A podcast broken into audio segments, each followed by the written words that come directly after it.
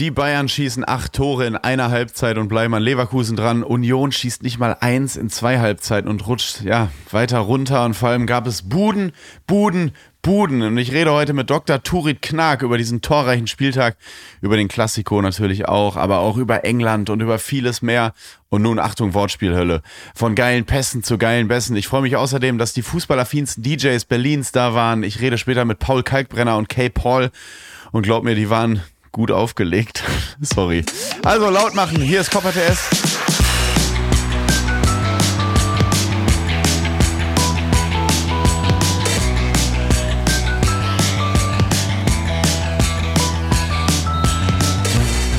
Ba, ba, ba.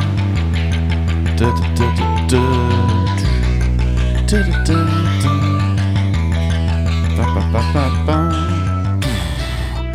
Ich habe so viele Nachrichten bekommen, dass sich Leute wünschen, dass ich diese äh, Melodie hier so ein bisschen mitsumme. Das scheint irgendwas ASMR-mäßig in den Leuten auszulösen. Ich weiß auch nicht. Es gibt ja auch diese Podcasts, der Alles gesagt Podcast zum Beispiel, oder auch bei Fest und Flauschig ist manchmal so, dass die, dass die Jungs essen. Und äh, das scheint auch bei manchen Leuten, manche Leute lieben diese Essgeräusche, manche hassen sie. Und ich kriege ganz viele Nachrichten immer, dass die Leute sich wünschen, dass ich hier mitsumme. Turi, du hast nicht mitgesummt. Warum denn nicht? Nein, aber ich sitze mit einem Grinsen auf dem Gesicht hier, weil äh, das lässt mich direkt gut in diesen Podcast starten, dein Gesumme. Sehr gut, sehr gut. Ihr habt es schon gehört, ich begrüße hier selbstverständlich, ähm, ich bin nicht alleine hier, äh, die, die, äh, ja, die Bayer Leverkusen, die Arsenal, die Atletico Madrid, SGS Essen, Wolfsburg, Legende, äh, Dr. Turit Knag promoviert es ja auch noch. Sie mag es nicht, wenn ich sie darauf anspreche, ist mir völlig egal. Ich, mein Klingelschild würde einen, einen Doktortitel zieren, hätte ich, hätte ich jemals promoviert. Kannst du stolz drauf sein. Turit, schön, dass du da bist. Ja, danke, äh, morgen. Heute endlich mal wieder Expertise hier in, in diesem Podcast. Ähm, wie geht's dir? Was war das für ein Fußballwochenende? Hast du viel geschaut? Ja, ich habe viel geschaut. Ich habe vor allen Dingen äh, Spanien, Klassiko, Manchester Derby habe ich geguckt. Bundesliga oh. mit einem Auge. Also ich war äh, ja wieder viel vor dem Fernseher, teilweise mit zwei Screens gleichzeitig. Und du warst auch so ein bisschen Groundhopping unterwegs, ne? Hast du gesagt? Du bist in, äh, du warst in England, äh, in der, hast dir die zweite Liga angeschaut. Da geht, der schlägt ja direkt mein Herz hoch, wenn ich sowas höre, dass Leute nach England fliegen oder fahren, wie auch immer, und dann nicht irgendwie City gegen, äh, was weiß ich, äh, gegen United zum Beispiel gucken oder, oder, oder Liverpool, sondern zweite Liga. Wie kam es dazu und welches Spiel war es?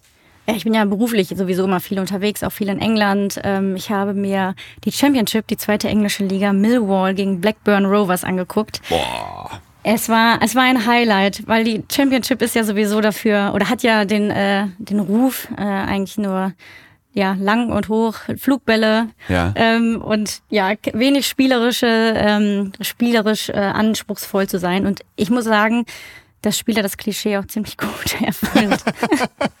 das ist wirklich so, ne? Ich finde ja. diese Diskrepanz in England zwischen erster und zweiter Liga, wenn man mal Zeit hat oder irgendwie äh, sozial so abgeschnitten ist vom Freundeskreis, dass man die Zeit hat, sich wirklich ein Drittliga-England-Spiel im Fernsehen anzugucken. Das ist wirklich, das soll zu 80er Jahre Schottland äh, gucken. Das ist ja überhaupt kein Fußball. Also es ist furchtbar und gleichzeitig ja. schön.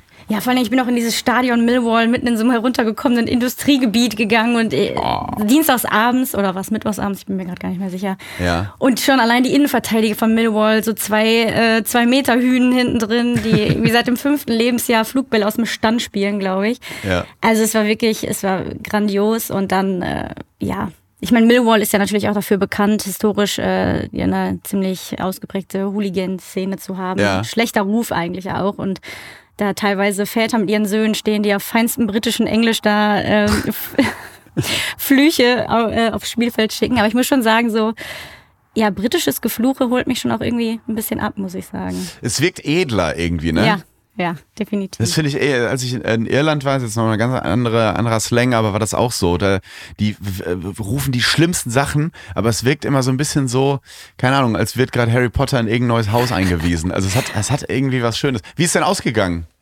Äh, Blackburn hat gewonnen 2-1, leider. Aus, auswärts Warum leider? Hat, äh, gewonnen, dementsprechend war die Stimmung dann auch. Ach so, okay. Ja, die Stimmung hat natürlich ein bisschen gelitten mhm. äh, im Stadion dann, aber ja, also es hat äh, voll das Klischee der Championship bedient, auf jeden Fall das Spiel. Es war eine tolle Erfahrung. Ich gehe auch gerne in solche Stadien, zu solchen mhm. Spielen. Mhm. Ähm, ja, ich gehe auch gerne zu den, zu den Highlight-Spielen, aber sowas schaue ich mir auch sehr gerne an. Jetzt will ich natürlich als Stadionfan, ich war noch nie in diesem Stadion.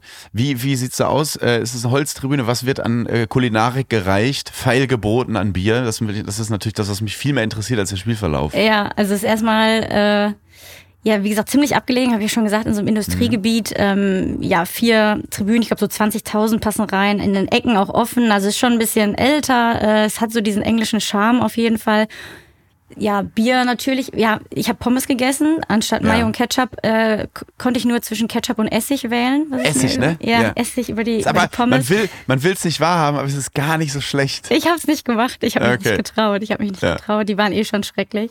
Pies gab's. Ähm, ja, klassisches englisches Essen irgendwie. Fantastisch. Fantastisch. Ich war ähm, diese Woche fußballmäßig ich glaube, das erste Mal seit die Saison losging. Ich habe letztens mal aufgeschrieben, in, bei wie vielen Spielen ich jetzt schon war.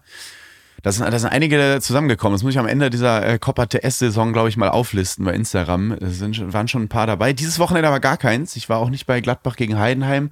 Ich bin noch so ein bisschen, das hat jetzt nichts damit zu tun, ich hatte auch keine Zeit, aber ich bin noch so ein bisschen vom Derby wie so ein, wie so ein Kind, was noch nicht, sich noch mit den Eltern noch nicht versöhnen will. Weißt du, nach der, nach der Derby-Niederlage. Es gab mal die schöne Situation mit meinem Patensohn, da hat er, äh, war ich mit dem in der Stadt unterwegs und dann hat er so immer geweint und gesagt, ich will zu meiner Mama, ich will zu meiner Mama und hat geweint, hat die halt vermisst, ich will zu Mama, ich will zu Mama. Das hast du persönlich gesagt, genommen. Ja, da habe ich irgendwann gesagt, willst du ein Eis? Ich will zu meiner Mama, ich will zu meiner, willst du ein Eis? Ich will zu meiner Mama. Was denn für eine Sorte? Erdbeer. Weißt du so. Und das war eine schöne, das, äh, das werde ich ihm natürlich, wenn er 18 ist, auch irgendwann nochmal erzählen, nicht so. Aber so ein bisschen geht's mir dieses Erdbeer als Äquivalent zu dem 2-1-Heimsieg von Gladbach gegen Heidenheim. Ich habe mich natürlich gefreut, aber ich saß relativ emotionslos auf dem Sofa, weil ich war noch wütend. Ich habe so mir auch ehrlicherweise, muss ich sagen, ein bisschen Sorgen um dich gemacht. Letztes mhm. äh, Wochenende die Derby-Niederlage, da musstest du ja unter der Woche hier mit Jonas Hector, Jana, Köln-Fans ja. und Köln-Spieler sprechen. Also äh, ich habe mir schon Sorgen um dich gemacht. Ich habe mich auch gefreut, dass Gladbach jetzt mal wieder gepunktet hat. Ja, ich weiß. Es, muss, es ist jetzt, es ist der Heidenheim-Doppelschlag. Wenn dieser Podcast rauskommt, dann äh, ist ja Dienstag und dann spielt Gladbach ja schon wieder gegen Heidenheim, äh, Pokal zu Hause. Es ist diese Zeit äh, nach einer Derby in der Lage, da muss man sich erst wieder finden. Das ist wie so eine Ehekrise. Da muss man, man weiß, man bleibt auch zusammen, so, wir kriegen das schon hin. Am Ende sitzen wir mit grauen Haaren zusammen auf der Parkbank und füttern Enten. Aber jetzt gerade ist auch mal ein bisschen schwierig. Der alte nervt, soll mal in die Garage gehen und an seiner Werkbank arbeiten. Weißt du, so ja, ist es immer noch so. So Zeiten gibt's. gibt's. So ja. Zeiten gibt's. Bundesliga. War ein, war ein sehr torreicher Spieltag. Bayern 8-0 äh, Darmstadt nach Hause geschickt. Fand ich verrückt, vor allem nach diesem Spielverlauf. Erste Halbzeit sah es ja so aus, oh, gibt's mal wieder so eine, so, also die Bayern ruckeln sich da ein zurecht, viele Platzverweise und so. Und dann in der zweiten Halbzeit haben sie dann auseinandergenommen. Ich glaube, Darmstadt kam das, äh, Bayern kam das zugute, dass Darmstadt so in der ähm, Statik auseinandergenommen wurde nach, der, äh, nach den Platzverweisen. Und da hat auch ein Spieler, ich weiß gar nicht mehr von Darmstadt, ich glaube der Torwart gesagt, dass er gerne 11 gegen 11 gespielt hätte. Wie, jetzt natürlich die Frage an die Taktikexpertin. Ist das manchmal wirklich gar nicht so gut, dass der Gegner in Unterzahl ist, weil der ganze Matchplan dann über, über den Haufen geworfen wird? Gerade gegen so eine spielstarke Mannschaft wie Bayern, die, wenn sie dann das System ändern, und trotzdem dich ja auch anhand ihrer Qualität in den Einzelspieler dann auseinanderspielen kann. Ja, ich fand, es war ja, also ich weiß nicht, ob sowas schon mal vorgekommen ist, dass Bayern hat ja innerhalb eines Spiels in Überzahl, Unterzahl und Gleichzahl gespielt mhm. und das wirft natürlich alles über den Haufen. Ich habe auch, zwischendurch hat man auch Thomas Tuchel wild am Rand gestikulieren sehen, dass er irgendwie da bei Bayern die Taktik angepasst hat und die Spieler es irgendwie nicht so verstanden haben anscheinend. Weil du machst ja diesen Matchplan auch als, als Darmstadt, weiß genau, wir wollen vielleicht äh, auch mutig nach vorne spielen, haben defensiv unser System und ja, das wirft mhm. alles über den Haufen. Natürlich, ich fand, sie haben dann natürlich am Ende auch ein bisschen naiv das gemacht. Irgendwann musst du vielleicht auch Schadensbegrenzung betreiben und dann mhm. eher mauern und versuchen, nicht zuzulassen. Aber ich muss auch sagen, Sané, Kane, Musiala waren natürlich auch überragend. Also da ist dann mhm. schon einfach auseinandergebrochen. Aber ja, es ist schwierig natürlich, weil du hast einen Matchplan und solche ähm, Platzverweise bringen natürlich den ganzen Matchplan durcheinander. Auf jeden Fall. Und nun Werbung. Ich habe ein neues Lieblingstier. Ich sag's wie es ist. Früher war es der Hund, ganz klassisch, dann das Wombat und so. Mittlerweile ist es der Raccoon. Finde ich ein sehr cooler englischer Begriff. Und Raccoon auf Deutsch ist der Waschbär. Ich mag Waschbären. Die haben irgendwie so einen, so einen eigenen Humor, die wissen, was gut ist und, und, sind eigentlich immer so unbewusst ganz witzige Tiere. Ich mag die irgendwie sehr gerne und deswegen verstehe ich auch meinen heutigen Werbepartner Simon Mobile, dass sie sich den Waschbären als Testimonial ausgesucht haben. Und falls ihr nicht ganz zufrieden seid mit eurem Mobilfunktarif, dann guck doch mal, was Simon Mobile für dich hat. Simon Mobile bietet den perfekten Mobilfunkvertrag mit viel Datenvolumen zum günstigen Preis. Ne? Deswegen Waschbär, der will von dem guten Zeug genug haben. So. Und da gibt es einfach viel Datenvolumen zum günstigen Preis. Da greift der Waschbär zu.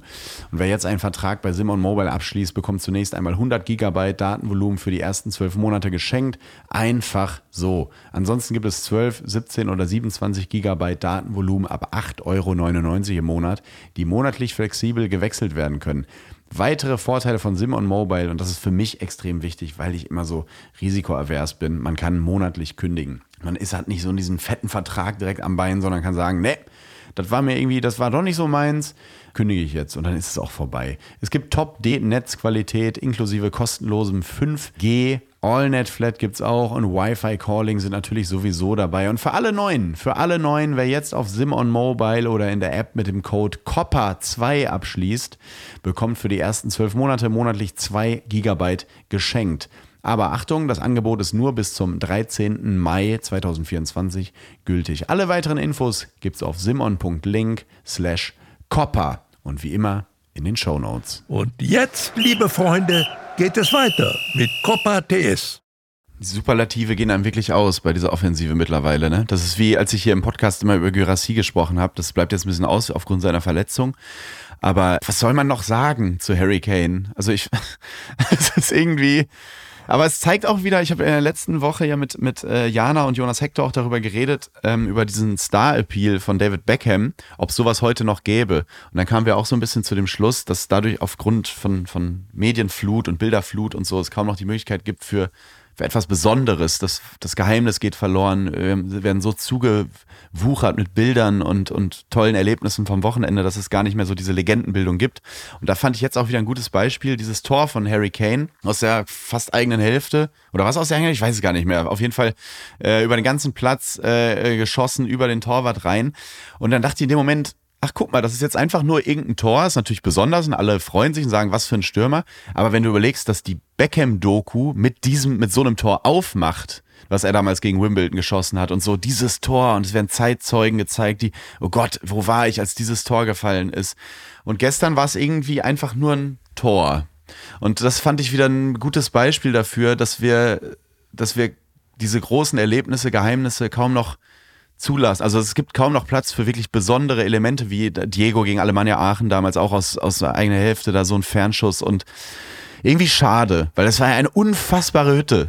Ja, total. Aber es ist auch dieses, weil alles so Schlag auf Schlag geht. Also man hat mhm. gar keine Zeit, dieses Tor jetzt mal so sacken zu lassen, weil es auch direkt weitergeht. Du hast jeden Tag irgendwelche Spiele, wie du schon sagst, diese Flut an Spielen und Informationen und so weiter trägt dann leider dazu bei, weil es war wirklich unfassbar, dieses Tor. Ich, mhm. ich glaube, man, wir haben auch hinterher noch drüber gesprochen, dass das sogar ja bewusst war, geplant war, dass man vorher äh, analysiert hatte, dass der Torhüter der Darmstädter sehr weit vorm Tor steht und mhm. dass man das so mal probieren sollte das ist so gut klappt, aber er hat auch einfach so eine gute Schusstechnik. Wahnsinn. Ich habe selten der geht ja auch, so ja. Der, der geht ja auch, also bei Diego zum Beispiel ging der ja gegen Aachen Latte rein, bei Beckham war er auch nicht ganz zentral, aber der ging ja wirklich genau in die ja, Mitte. Genau, genau also wenn das Latte. Tor, wenn das Tor 30 Zentimeter breit wäre, hätte er auch getroffen. Ja, und das finde ja. ich so gruselig an diesem Tor. Es war nicht irgendwie so, ja, er ging gerade noch so rein oder wie, wie äh, ich glaube, Stoppelkamp war das damals mit Paderborn, dass er dann so im Eck dann einschlägt. Nee, genau in die, also der will den, also dieser Typ ist wirklich ein absolutes Phänomen. Ja, Genauso wie, ähm, ähm, wenn man jetzt mal nach Leverkusen schaut, ich bin jetzt noch, obwohl ich nichts getrunken habe, am Wochenende musste ich fast Ibuprofen nehmen, weil mir so schwindelig war noch von dem Dribbling von Florian Wirz. Ja. Was ist denn das? Also man kann ja nur hoffen, dass der, also nicht nur für Julian Nagelsmann und die Nationalmannschaft und, und Xabi Alonso und bei Leverkusen natürlich, aber man kann nur hoffen, dass dieser Junge verletzt bleibt nach seiner schweren Verletzung, die er schon mal hatte in seiner Karriere. Gesund bleibt, ja, genau. Äh, was habe ich gesagt? Verletzt, verletzt bleibt? bleibt ja. der freudsche Versprecher. Ja, ich hoffe natürlich, dass er, dass er gesund bleibt, weil das, das, der macht ja eine Freude. Das ist ja unglaublich. Ja, aber wirklich, also die deutsche Nationalmannschaft, wenn man es irgendwie schafft, dass äh, Sané und Wirtz und Musiala jetzt diese Form konservieren können, also dann mache ich mir um unsere Offensive mal so überhaupt keine Gedanken für die EM. Das wird, aber wirklich, das wird ein ne? Spektakel. Ich glaube, das wird, ja. für, wenn, wenn die, äh, die Dreierreihe da stehen bleibt, dann kann, äh, dann brauchst du nicht mal Füllkrug, dann kannst du da auch Toto und Harry hinstellen oder, oder Ailton nochmal einbürgern. Ich weiß es nicht, aber das ist ja, das macht so, also Leverkusen zu gucken, das macht richtig, macht richtig, richtig Freude, muss ich sagen. Ja, total, ja. Ähm, aber es gab ja auch wieder Aufreger in dieser, in der, an diesem Spieltag. Es ist langsam müßig, ähm, über diese Handelfmeter zu sprechen, aber ich muss mich, muss mir einfach nochmal hier das von der, von der Leber, von der Seele reden. Es ist, also die, diese, diese Elfmeter, den Dortmund bekommen hat gegen Marius Wolf, in dem Moment den Ball an die Hand kriegt und den eigentlich selber wegschießen will und, und äh, der Frankfurter steht mit dem Rücken zum Tor. Und jetzt soll mir nicht wieder jemand kommen mit, ja, laut Regel, das weiß ich auch, laut Regel ist das, aber was ist denn das für eine Regel? Also, das, also nochmal, ich hab, werd mir, ich rede mir ja schon den Mund fusselig, aber dafür, nochmal in einem Spiel, wo durchschnittlich zwei Punkte gemacht werden, in anderthalb Stunden, für dieses Vergehen, in Anführungszeichen, ein freier Schuss aus elf Metern. Was ist denn das für eine Sanktion? Mach doch den indirekten Freistoß oder mach gar nichts, aber das, aber dieses, aber dafür elf Meter, das ist doch so ein, das macht, das ist doch kein Sport, also das ist einfach kein Sport in dem Moment. Ja. Also Sport macht man ja, Zwei Leute bereiten sich auf einen Wettkampf vor, der anderthalb Stunden geht, so gut es geht unter der Woche. Und dieser Wettkampf wird damit entschieden. Das ergibt doch überhaupt keinen. Also ich werde wirklich sauer. Mats Hummels hat äh, auch in einem Tweet äh, hat auch gesagt, bitte, wir wollen diese Elfmeter nicht mehr sehen. Und er hat ja total recht. Und alle sind sich, glaube ich, einig, auch Frankfurter, Freunde von mir, die Frankfurt-Fans, und sagen, ey, ich habe mich, das macht ja keinen Spaß, so in Führung zu gehen. Das ist doch scheiße. Was ja, soll denn das? ein viel zu großer Eingriff in ein Spiel, wie du schon sagst, wo vielleicht im Schnitt zwei Punkte gemacht werden pro Spiel. Wenn du jetzt im ja. Basketball einen Freiwurf bekommst, und dann zwei Punkte machst, ist völlig egal, weil du eh 80 Stück machst. Aber ja. ich, ich weiß genau, was du meinst. Und ich finde auch diese Bestrafung für so ein Handspiel, was weder beabsichtigt war und noch eine unnatürliche Handbewegung, meiner Meinung nach, fand ich ja. auch eine viel zu hohe, harte Strafe dann. Und ähm, ja, viel zu sehr, viel zu großer Eingriff ins Spiel einfach. Total. Und dann gab es ja noch, das Lustige ist ja, zwei weitere Szenen, die hätten Elfmeter sein können. Also dann, äh, äh, da kommt Alexander Meyer einmal zu spät und dann kann man darüber diskutieren, ob das ein Elfmeter war. Ähm, dann von mir aus auch mit Videobeweis. Aber dann da auch Schlotterbeck am Ende wird gehalten und so. Man kann ja darüber diskutieren, ist das Elfer oder nicht, aber im Vergleich zu der Wolf-Szene ist es ja auf jeden Fall Elfmeter. Und das meine ich wieder mit, das ist doch kein Wettkampf. Es unterliegt überhaupt keinen Regeln, sondern dann sind wir bei dem, bei dem alten Satz, das ist einfach nur Theater. Das ist wie ein Musical. Es geht nur darum, Emotionen irgendwie zu erzeugen, die Leute wütend zu machen. Das hat geklappt. Videobeweis ist wirklich in der Sackgasse gerade. Also, weil wir haben nicht weniger Diskussionen, wir haben genauso viele Diskussionen wie vorher. Gleichzeitig gehen aber die Emotionen äh, ein bisschen verloren, dass man sich nicht mehr über Szenen direkt freuen kann. Ich war immer, bevor, äh, als darüber diskutiert wurde und darüber diskutiert wurde, ob er implementiert wird, echt Befürworter, weil ich dachte, ähm, das würde total Sinn ergeben, aber ich war mir nicht darüber im Klaren, wie der umgesetzt wird. Und so bin ich ein totaler Gegner gerade vom Videobeweis. Das macht überhaupt keinen Spaß. Und es ist ja auch nur scheinbar wirklich so, dass es das Ganze objektiver macht, weil dann irgendwie sind das dann trotzdem Leute beim, als Videoassistenten eingesetzt und machen trotzdem ihre subjektiven Entscheidungen. Wir hatten ja auch, glaube ich, ähm, die Szene ähm, aus dem Wolfsburg-Spiel, wo darüber diskutiert wurde, am Ende ist eine rote Karte, als ich glaube, Wind ist gefault worden, mhm. wo jeder sagt, ja, es ist äh, fast eine Körperverletzung, das muss eine rote Karte geben und dann dieser sitzt dann Video Assistant Referee und der auch wieder nur eigentlich ein weiterer subjektiver Schiedsrichter ist. Ja. Also dieser Videoassistent trägt nicht dazu bei, dass es weniger Fehlentscheidungen einfach gibt, meiner Meinung nach. Mhm. Und deswegen finde ich auch, muss man sich überlegen, inwiefern das so ja weitergeführt werden sollte, ob man das überarbeiten sollte oder ob man vielleicht sagt, war eine, war eine gute Idee, das mal zu versuchen, aber dann können, nehmen wir einfach Fehlentscheidungen, ohne dass wir fünf Minuten auf die Fehlentscheidung warten müssen. Ja, genau. Also ich glaube auch, es braucht in irgendwelchen unteren Ligen Pilotprojekte, dass man mal schaut, wie, wär, wie wäre es, weil ich glaube, es gibt keinen Zurück vom Videobeweis, auch weil die Infrastruktur jetzt einfach so da ist, aber vielleicht reduziert, dass man sagt, wir beziehen ihn auf Tätigkeiten und, und äh, Abseitsentscheidungen. Das, also Dinge, die man, je schneller der Fußball wird, sowieso bald nicht mehr im bloßen Auge erkennen kann. Aber diese Ermessensspielraumsituationen wie, wie in, in Frankfurt jetzt, dass das einfach beim Schiedsrichter bleibt, weil ihm natürlich auch einfach die Autorität genommen wird und sicherlich auch Schiedsrichter gibt, die manchmal Sachen nicht entscheiden, weil sie wissen, ich krieg's eh sonst aufs Ohr. Das macht den Schiedsrichter in manchen Situationen einfach so obsolet und zum ja, ich muss wirklich so sagen, und ich habe einen riesen Respekt vor diesem Beruf, ich finde das ganz toll, aber zum Klauen einfach, weil alle nur noch den angucken und sagen, was ist denn jetzt schon wieder? Was, äh, jetzt steht er da fünf Minuten mhm. draußen.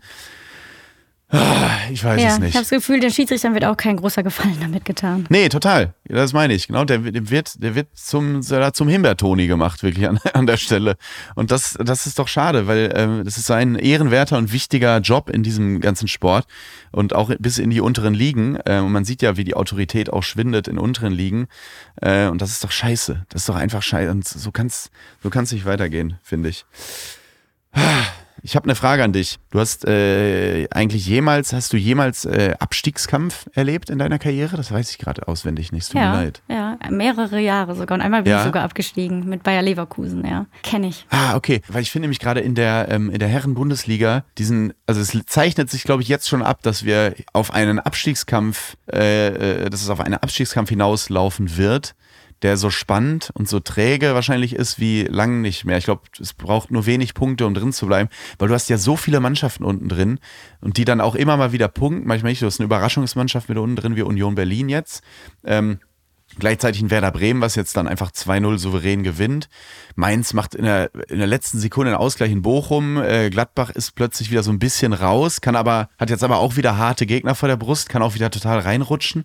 Dann hast du Heidenheim und Darmstadt, die wahrscheinlich immer mal wieder Überraschungserfolge äh, ähm, erzielen, aber, aber auf Strecke jetzt wahrscheinlich einfach nicht die Qualität haben, um so Serien zu starten. Das wird ganz lang, oder? Würdest du mir da recht geben? Also es ist ja, es sind ja so viele Mannschaften drin. Ja, aber da kann man sich ja auch extrem drauf freuen. Und mhm. ist auch schön, wenn es so eng ist und jede Mannschaft auch bis zum Schluss noch die Chance hat, drin zu bleiben.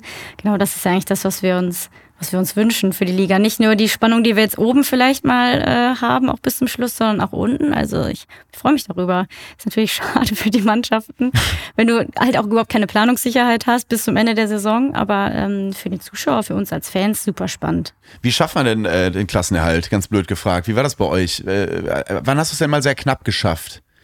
Muss man sein System ändern? Muss man irgendwie äh, quasi die, die Eitelkeit runterschlucken und sagen, wir spielen jetzt anderen Fußball. Äh, die Bild hat jetzt auch über Gladbach so berichtet, dass Gladbach jetzt angeblich nicht mehr schön spielen sollte, sondern einfach malochen äh, hätte der Trainer gesagt. Ich weiß es nicht genau. Es war bei Bild Plus, habe ich nicht. Ich habe nur, wie wir, wie wir junge Leute das machen, Über, Überschrift gelesen, Teaser und dann meine eigene Meinung gebildet. Ja, das ist individuell, glaube ich. Ich glaube, es, mhm. es kommt ein bisschen drauf an, wie du auch Spiele verlierst. Wenn du, wenn du weißt, wir haben eigentlich eine enorme spielerische Qualität im Kader und es liegt gerade einfach nur daran, dass wir vielleicht die Tore nicht machen, dass wir auch ein bisschen Pech haben, dass wir ja vielleicht in der einen oder anderen Situation nicht konsequent genug vorm Tor vielleicht sind, dann würde ich jetzt nicht äh, meinen ganzen Ansatz, einen spielerischen Ansatz über einen Haufen werfen. Mhm. Wenn ich natürlich merke, ich spiele hier ein Spiel, was ich überhaupt nicht äh, mit meinem Spielermaterial in der Lage bin zu spielen, ähm, weil die Mannschaft vielleicht auch völlig verunsichert ist, weil es gar nicht mehr funktioniert, ja, dann würde ich schon sagen, kommt es am Ende natürlich darauf an, dass du erstmal gut stehst, keine Tore kassierst. Ja, ist ja so, am Anfang des Spiels steht es ja 0-0 und du hast ja erstmal sicher einen Punkt, äh, mhm. wenn es losgeht. Und dann musst du vielleicht auch dahingehend umstellen und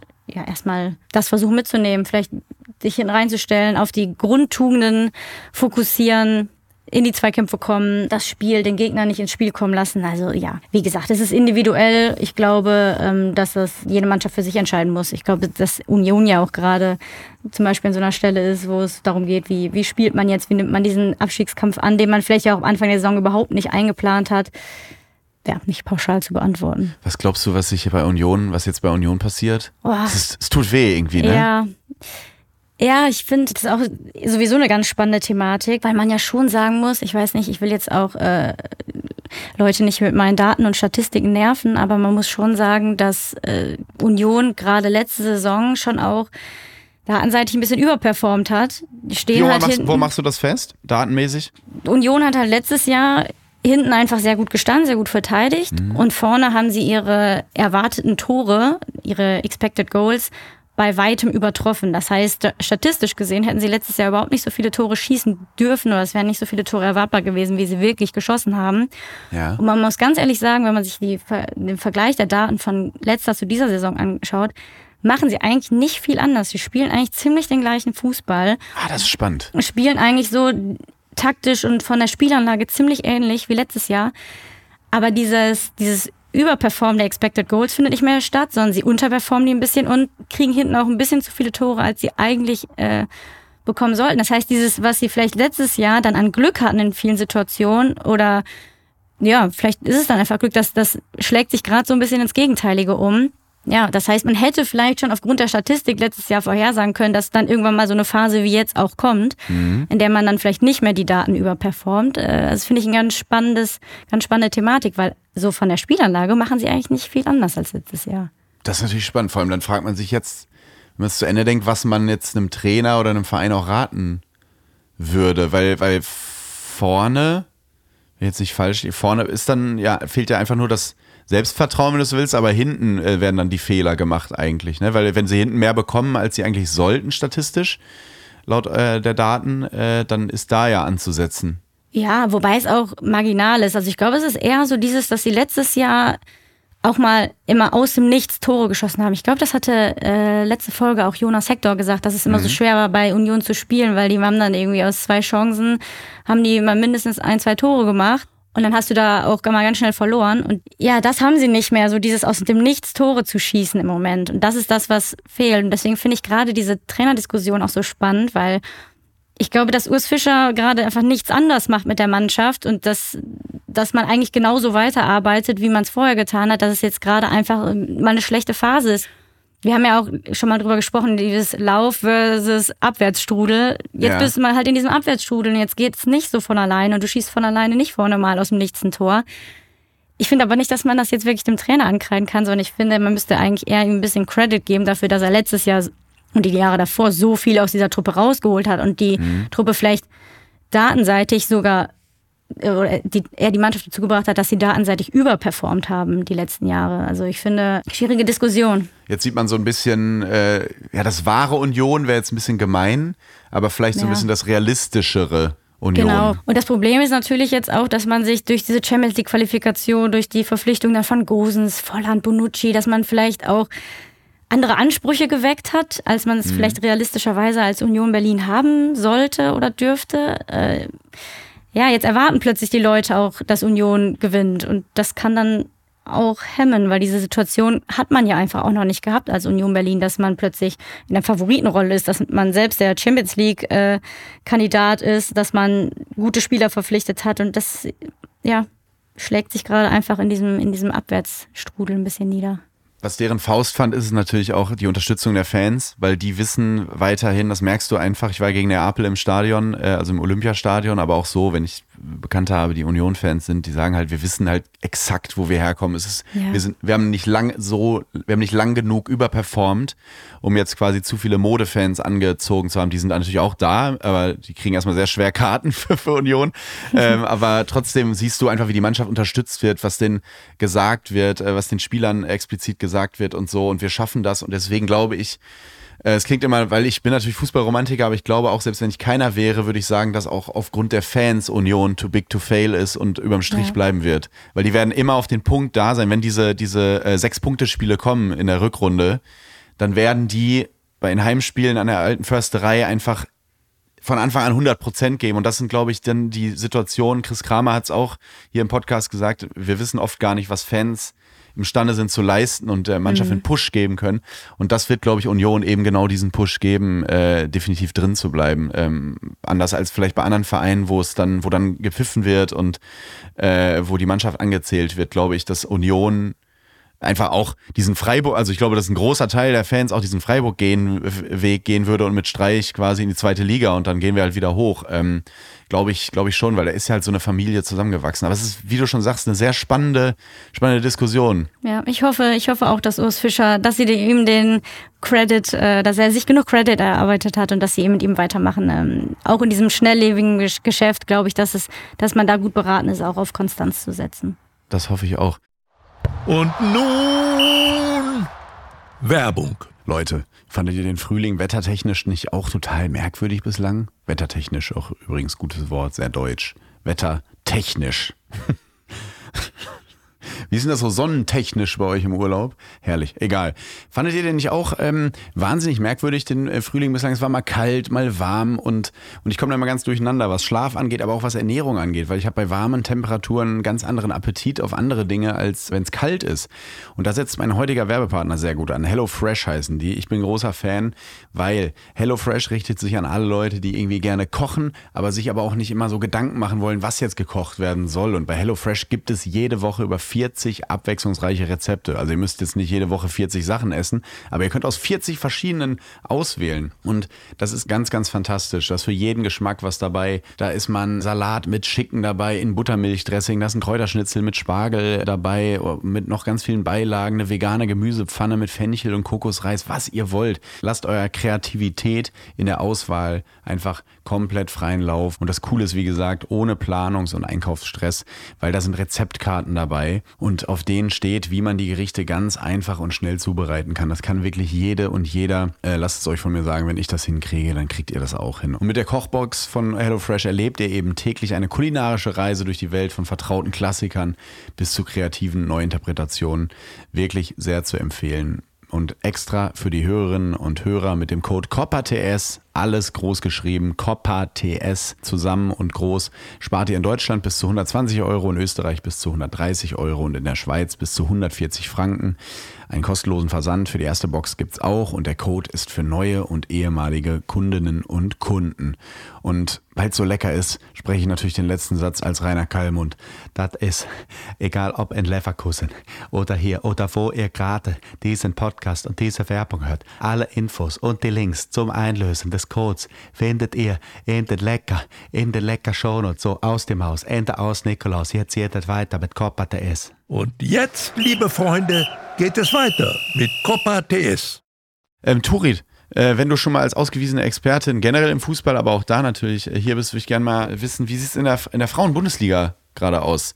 Äh, so ein kleiner, kleiner Check-up mal für Tommy und, und, für alle anderen. Wie, wie, äh, wie sieht's aus? Jetzt war spielfrei. Wolfsburg ist Erster, Hoffenheim Zweiter. Das klingt, ja, das klingt ein bisschen wie so eine Horrorvorstellung für mich für die Herren-Bundesliga.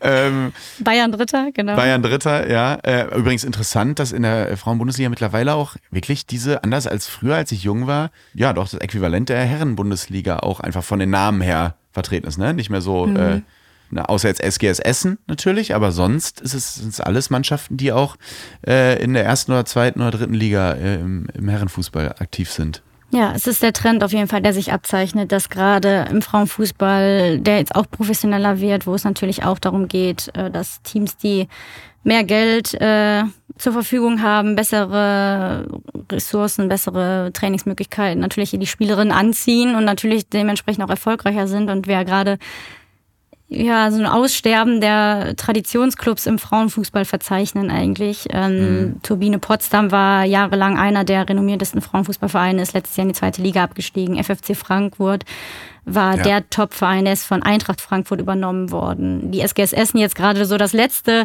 der letzte Traditionsclub, eigentlich reine Frauenfußball-Traditionsclub, der noch übrig geblieben ist. Ähm, ja, da, da stecken wir gerade in einem extremen Wandel auch im Frauenfußball. Mhm. Und, und, und generell auch international äh, gesehen, Wolfsburg ist jetzt aus der Champions League geflogen. Deine Wölfinnen, bist du noch Meine verbunden Wölfin. eigentlich gegen Paris? Ja.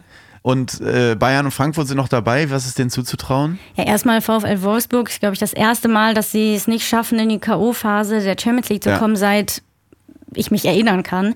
Mhm. Man weiß ja gerade in Deutschland, der VfL Wolfsburg ist ja auch so der Frauenfußballclub über Jahre hinweg gewesen. Man merkt aber, dass es international, dass die anderen Länder immer weiter aufschließen, dass sehr viel investiert wird. Gerade in England ähm, haben wir den Frauenfußball, die WSL, die Frauenliga, wo wirklich schon enorm viel Geld fließt, die sich schon ein bisschen den, äh, den ähm, ihrem männlichen Kollegen deiner Premier League angleicht. Mhm. Also da merkt man auch gerade im europäischen Ausland und auch weltweit, wir haben ja auch die Frauen-Nationalmannschaft, die bei der Weltmeisterschaft relativ früh in der Gruppenphase schon ausgeschieden ist. Also es ist kein Selbstläufer mehr im Frauenfußball in Deutschland, wie es noch vor einigen Jahren war, weil weltweit einfach aufgeholt wird. Mhm.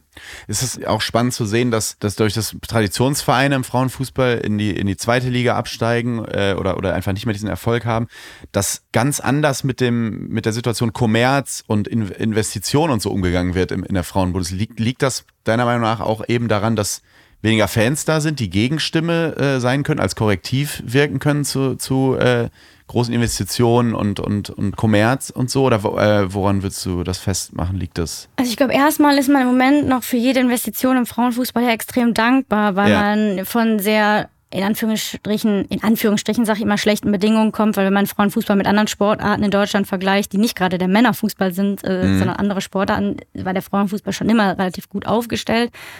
Aber im Moment freut man sich einfach noch über Investoren, die Geld bringen und auf der anderen Seite ist es für die Investoren gerade natürlich auch noch so ein, so ein Blue Ocean der Frauenfußball. Das ist noch so ein Markt, der mhm. gut erschlossen werden kann. Der Männerfußball ist so überlaufen. Das heißt, man geht gerade in den Frauenfußball, versucht da neue Märkte zu erschließen. Ist halt noch so ein sehr unberührter Markt, wo gerade Investoren, Sponsoren, Berater und so weiter alle jetzt das große Geld wittern, weil es sich so positiv entwickelt in den letzten Jahren. Mhm. Und natürlich ist es auch so, dass gerade es natürlich gerade gesellschaftlich auch als sehr moralisch gilt, sich für Frauen und äh, Frauen im Sport äh, zu engagieren. Das heißt, da gehen gerade super viele äh, Menschen, Investoren und so weiter mit Geld rein und im Moment wird es im Frauenfußball eher noch halt dankend angenommen, weil man weiß, so kann man sich jetzt hin zu einer professionellen Liga entwickeln, professionelle Bedingungen für die Spielerinnen, für, die, für den Nachwuchs. Das heißt, mhm. im Moment wird eher noch alles dankend angenommen und noch nicht so kritisch hinterfragt, muss man sagen.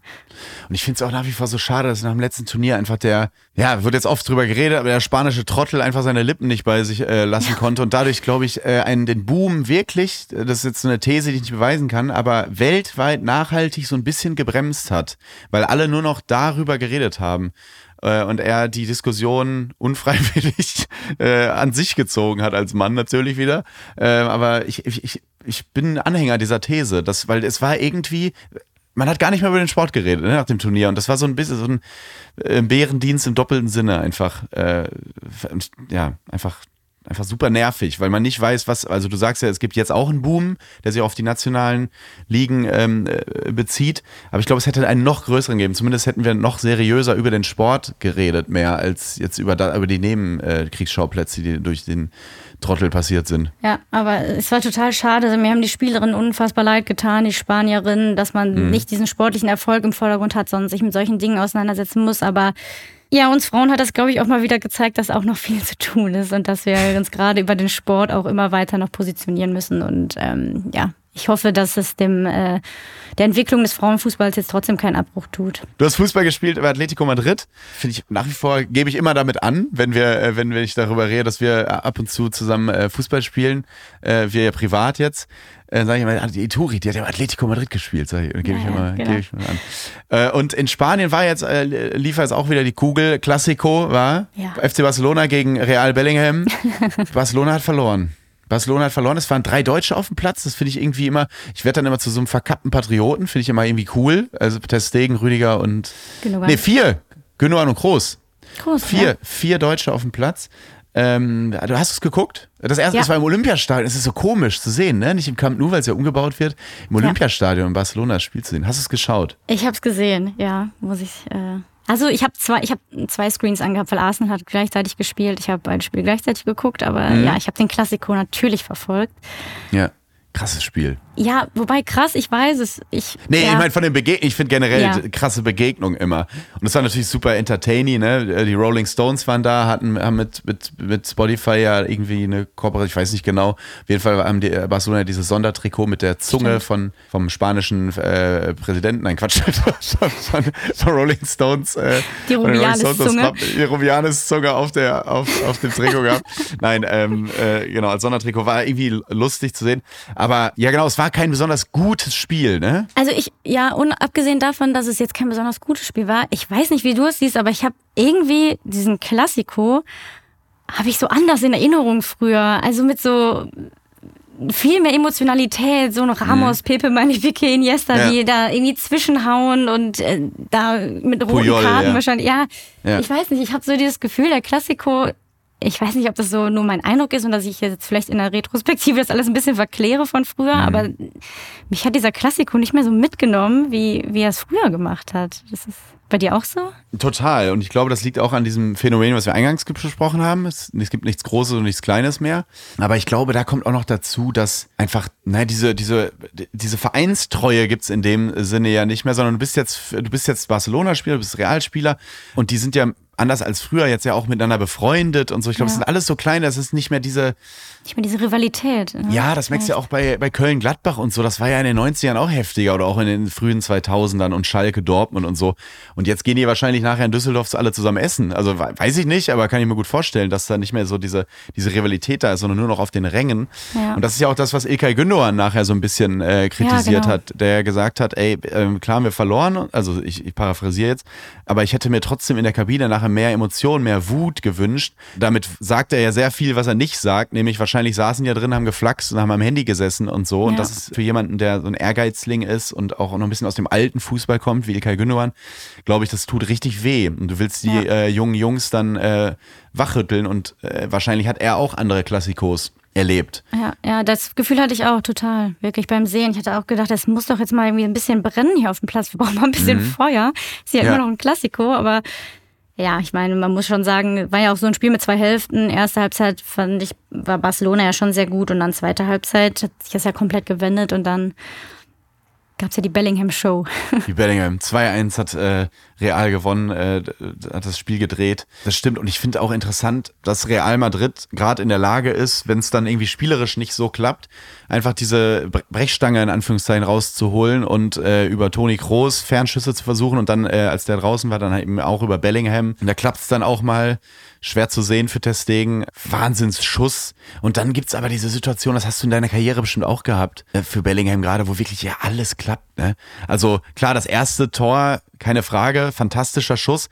Das zweite, er läuft super ein, aber der, die Flanke wird erstmal abgefälscht oder zu ihm weitergeleitet. Dann kannst du mir erzählen, was du willst. Der will den nicht durch die Beine schießen in dem Moment. Der will den einfach nur aufs Tor bringen. Dann geht der Aufsetzer genau durch die Beine von Testegen. Was ist das in so einer Fußballerkarriere oder bei dir Fußballerinnenkarriere einfach, dass es manchmal Situationen gibt, wo alles läuft, packt man sich da selber an den Kopf oder fängt man an, das zu glauben? Also er jubelt so, als würde das glauben. sehr, sehr überzeugt. man muss es nur sich. verkaufen, ja, man muss genau, es nur verkaufen muss, können. Aber wie, hast du das auch mal gehabt, wo du denkst, ey, heute, heute klappt bei mir Turi alles? Ja, ja, ja, klar. Du kommst in solche Phasen, so in diesen Lauf dann wieder rein.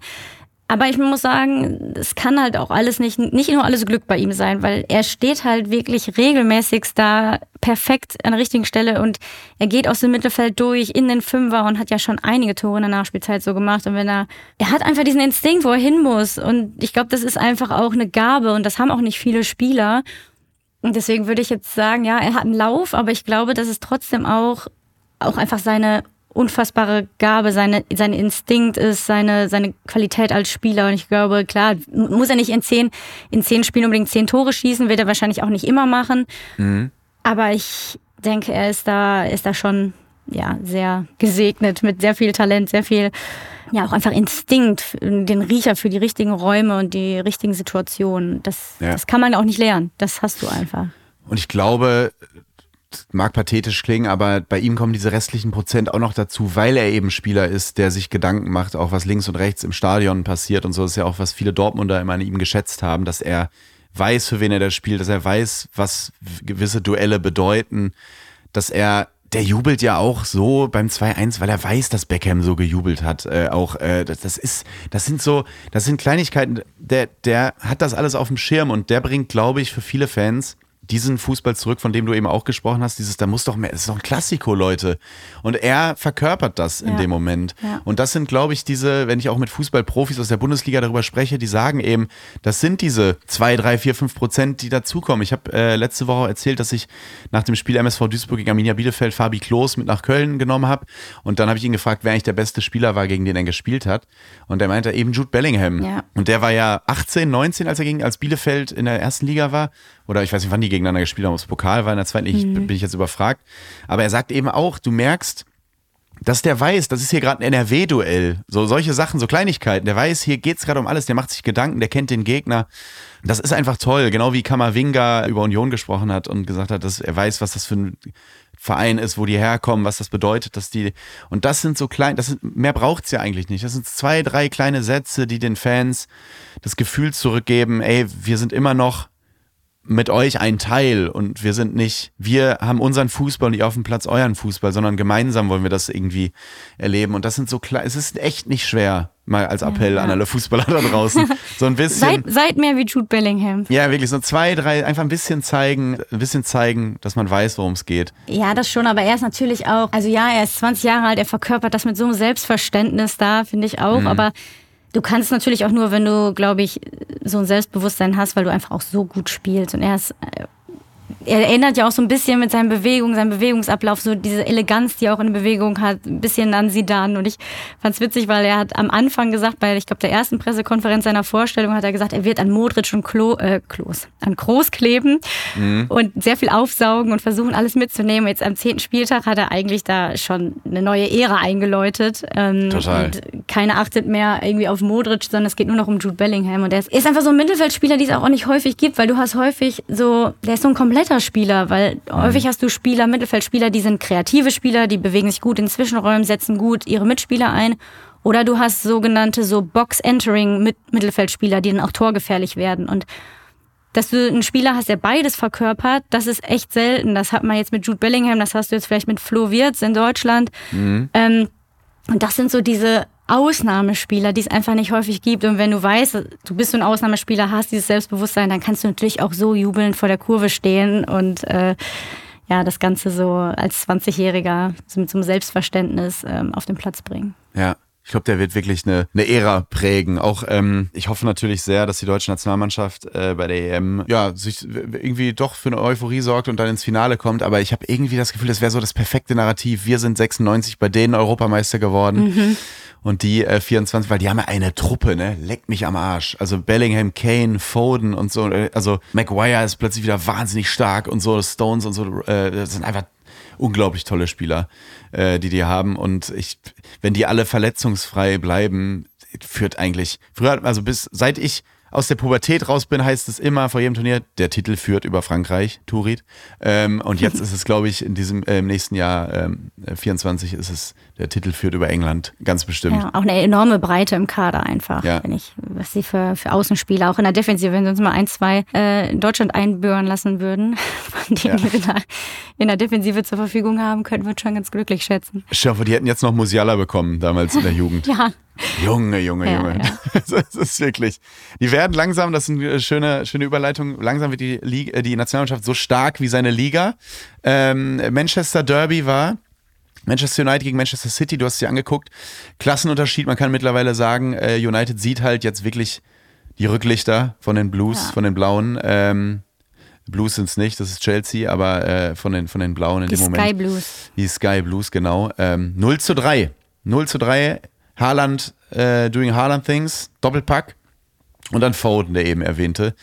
Ähm, ja, also das ist ja kein Spiel auf Augenhöhe mehr, oder? Nee, es ist auch wirklich nur noch auf dem Papier ein brisantes Derby. Also mhm. da musste schon wirklich, äh, Manchester United hat da schon wirklich nachgelassen in den letzten Jahren und Manchester City hat jetzt auch den äh, Wegfall von ähm, oder den Ausfall äh, von De Bruyne, glaube ich, ganz gut mittlerweile kompensieren können. Äh, mhm mit auch Alvarez, der da super spielt. Ähm, ja, Rodri, auch eine Klasse für sich. Also wirklich, ähm, City kommt wieder in Lauf. Ich als Arsenal-Fan befürchte ich schon wieder, dass es äh, ja, dass es wieder eng werden könnte dieses Jahr, mhm. wenn sie jetzt einmal ins Laufen kommen.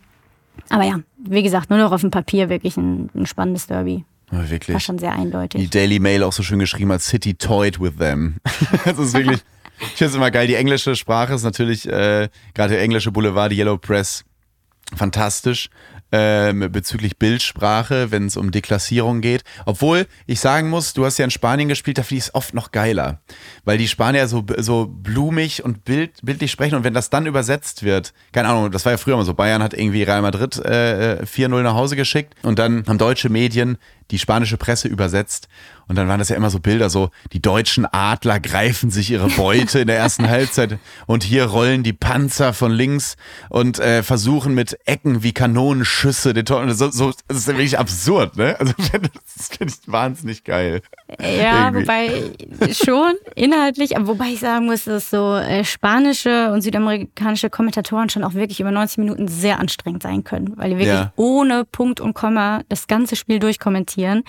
Ähm, da liebe ich schon, ich habe ja eben schon gesagt, dass ich sowieso die englische Sprache und äh, gut, die fluchen jetzt nicht so häufig, aber auch so dieses englische Kommentieren, äh, englische Fußballsprache liebe ich schon extrem, muss ich sagen. Holt mich extrem ab. Ich weiß nicht, kennst du, ich gucke mir auch immer ähm, nach den Spielen, um so ein bisschen eine Zusammenfassung der Spiele zu bekommen, gucke ich mir hey, die Expertenrunde rum, äh, rund um Roy Keane, Jamie Carragher und Gary Wahnsinn, Neville an. Ne? Oh, wow.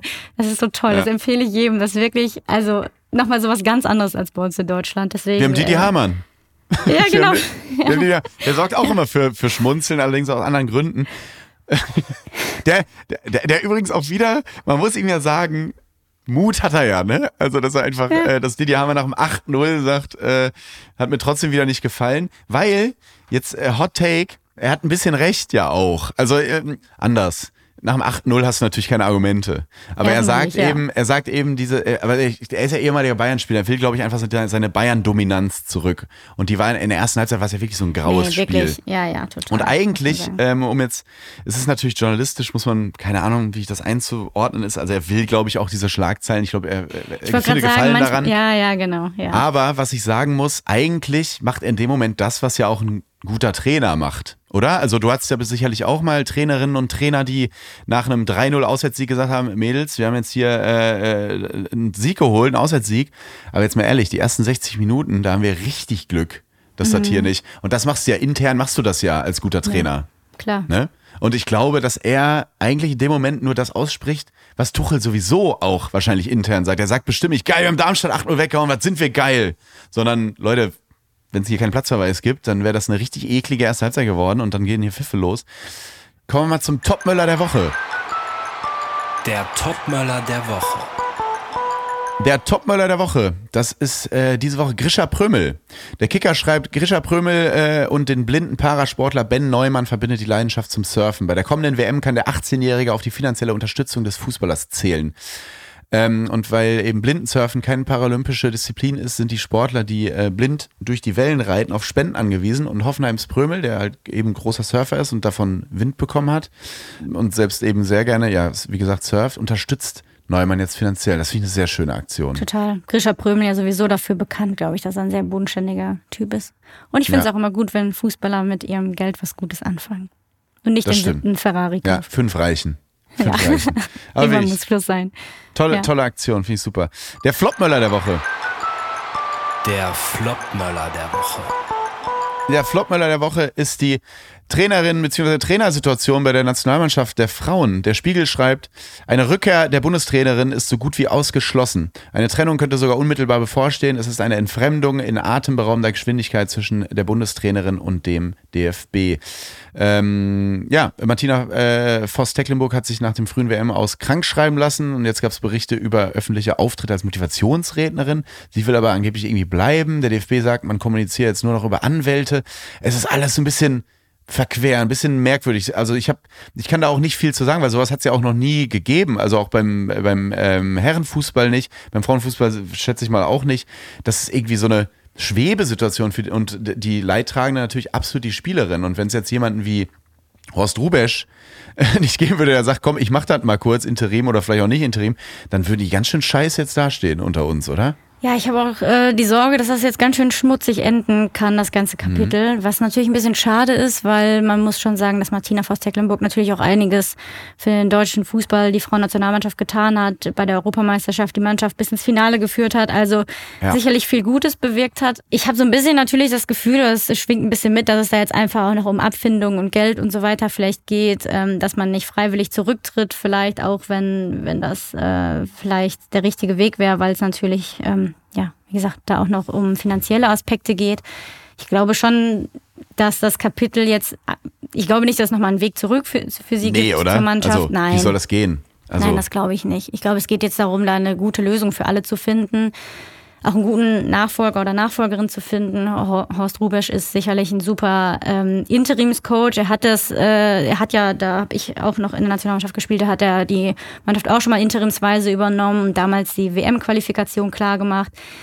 Äh, super Typ, glaube ich, gerade der, genau der richtige Mann für die, für die Position. Aber ja, ähm, es wird spannend und ich, wie gesagt, ich habe so ein bisschen das Gefühl, dass das noch ganz schmutzig ausgeht. Du hast ja unter ihm gespielt auch mal. Äh, ist ja gleichzusetzen, die Situation wie mit ähm, Rudi Völler so, der kommt aber und alle sagen, ey, der soll es doch weitermachen, aber eigentlich wissen alle, er macht es nicht weiter. Oder warum macht er es nicht weiter? Oder besteht so die Möglichkeit, glaubst du? Ich weiß es nicht, inwiefern er da äh, nochmal Lust hat, da, sich so zu committen. Mhm. Ähm, ich weiß, dass er natürlich auch äh, jetzt natürlich gerne ein entspanntes Leben mit seiner Frau führen möchte und vielleicht nicht mehr jedes Wochenende in ein Stadion gehen möchte. Und das ist ja natürlich mit einem gewissen Aufwand verbunden. Ich weiß, dass er die Mannschaft also ihm jemand sehr ans Herz gewachsen ist schon damals und ähm, er ist auch so ein Typ, also auch die Mannschaft liebt, liebt ihn einfach, mhm. äh, weil er, er ist so ein Typ, er kommt rein, er gibt erstmal jedem gutes Gefühl, ähm, schafft es in der Mannschaft wieder Selbstvertrauen einzuhauchen, hat aber auch so seine klaren äh,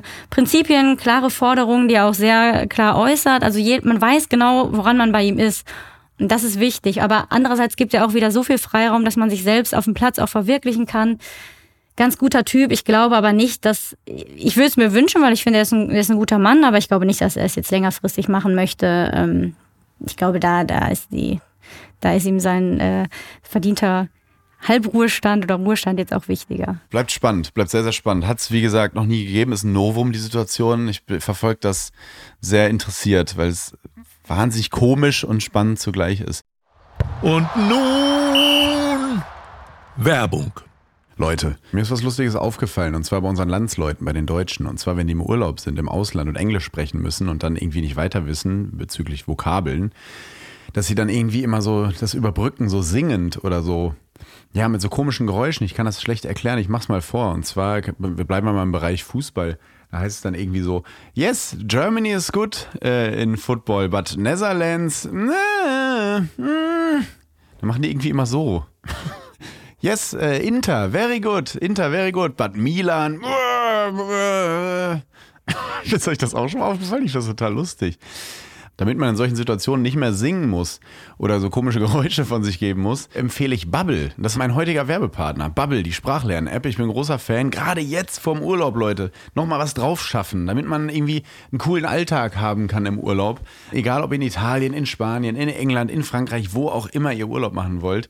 Mit Bubble habt ihr die preisgekrönte Sprachlern-App mit Sprachkursen für 14 Sprachen an der Hand. Und die Lektionen von Bubble behandeln alltagsrelevante Themen und enthalten kurze, realistische Dialoge direkt aus dem Leben. Und das Coole halt, so kann man, wie gesagt, das Gelernte direkt im echten Leben anwenden und muss nicht. Mm, mm, Spaghetti ist gut, but Pizza. Mm,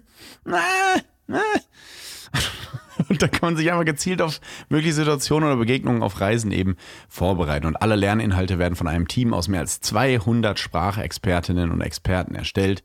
Und die Lektionen dauern circa 10 bis 15 Minuten nur und passen wirklich in jeden Terminkalender. Und ihr könnt eure Aussprache ab Tag 1 mit KI-gestützter Spracherkennungssoftware trainieren. Und ihr könnt aus einer Vielzahl von Lernmethoden wählen und so bleibt das Lernen eben abwechslungsreich und effektiv.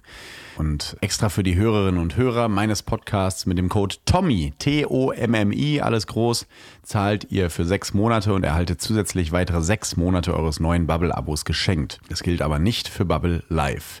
Also, ihr zahlt für sechs Monate und lernt ein ganzes Jahr. Der Code ist bis zum 30.06.2024 gültig und einlösen könnt ihr den Code auf bubble.com slash Audio. Den Link und alle Infos findet ihr auch in den Show Notes. Und jetzt, liebe Freunde, geht es weiter mit Copa TS.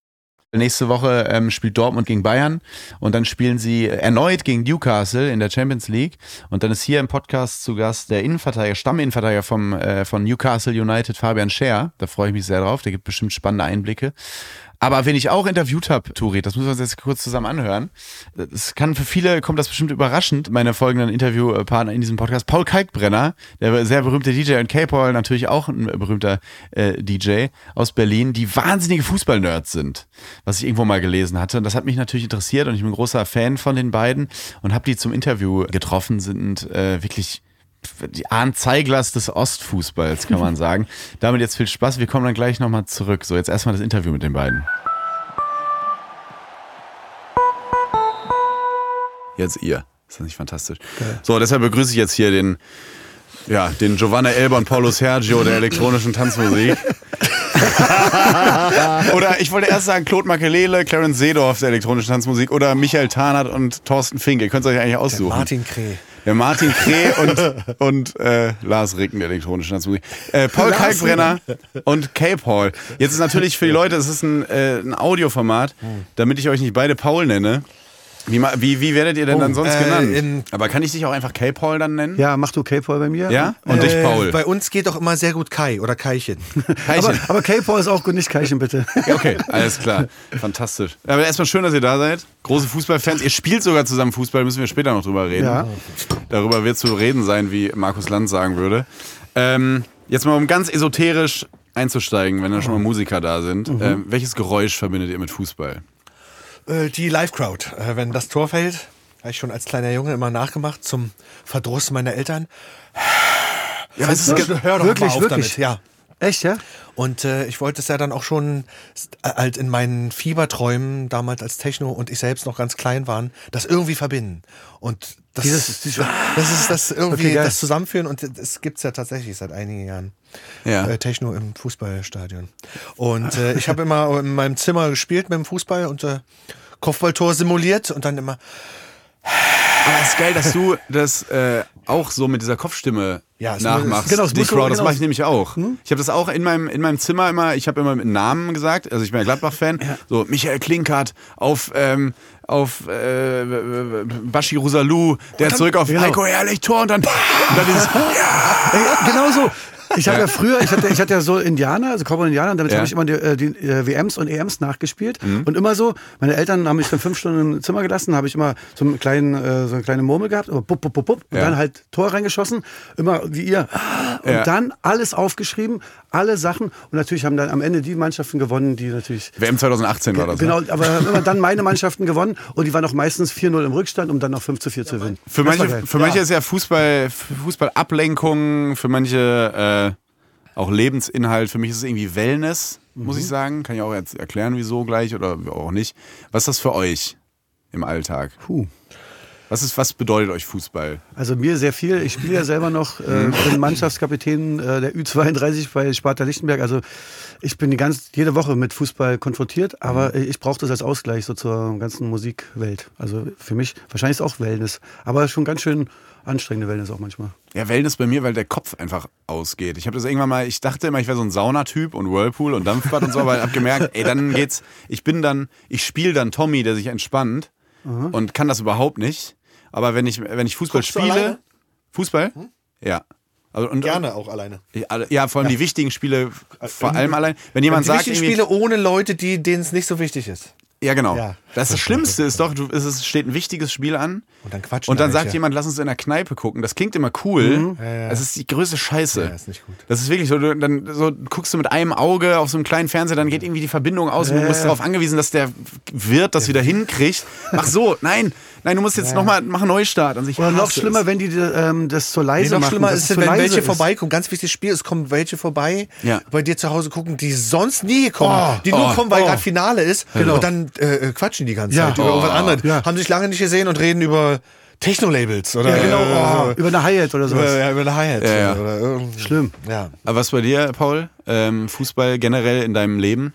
Äh, mich mein ganzes Leben schon begleitet äh, und ist auch immer wieder äh, Referenzpunkt auch für alle möglichen sonstigen Emotionen im Leben und ist aber tatsächlich hadere auch.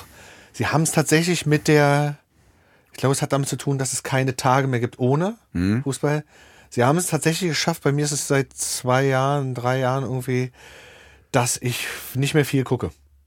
Also, Okay. nicht mehr, nicht mehr, also nicht mehr so viel Fußball gucke, wo ich dann sage, ey, komm, es sind ja Champions League Vorrundenspiele, muss ich unbedingt sehen. Ja. Ähm, sie haben es tatsächlich geschafft. Äh, Ist zu viel, es ist ne? eine Übersättigung eingetreten. Ich, momentan gucke ich, äh, habe ich die letzten Wochen tatsächlich Rugby-WM geguckt. Ah, okay. Ja, ist auch äh, hammer schöner Männersport. Ja. Sehr, sehr schön. ähm, Aber du bist ja Bayern-Fan? bin Bayern-Fan, und, äh, aber gerade dort, das, was mich auch nervte, das Lamento. Das, Mhm. äh, und das liebe ich beim Rugby, dass dort der Schiedsrichter sagt und der zwei Meter fünfzig große Männer drehen ab und äh, die Entscheidung steht, weil es gibt keine Diskussion. Und dieses Lamento und auch so die Schauspielerei trotz dem ganzen Kameraquatsch geht mir äh, gewaltig auf den Zeiger. Und, Es liegt ein bisschen wie in allem, glaube ich, daran, dass einfach so das Geheimnis verloren ging. ne? Dass es zu Geheimnis viel verloren. ist. Und ich habe das Gefühl, bei etlichen Stars, also Topspielern, habe weiß, ich, was du das sagst. Gefühl, dass sie gerne das Geld verdienen würden, auch genauso viel Follower hätten, aber eigentlich lieber Rapper wären. lieber, Äh, oder, lieber oder prominent, oder. ne? Nee, nee, ist gleich prominent, gleich selbe Level, aber ihr statt äh, ähm, Leistungssportler eben lieber Rapper oder Hip-Hop-Star. Es, ist, es sind nicht mehr diese typischen geilen Fußballer aus diesen alten Zeiten. Die letzten ähm, Dinosaurier sind jetzt, sagen wir nochmal, äh, Thomas Müller oder so. Mhm.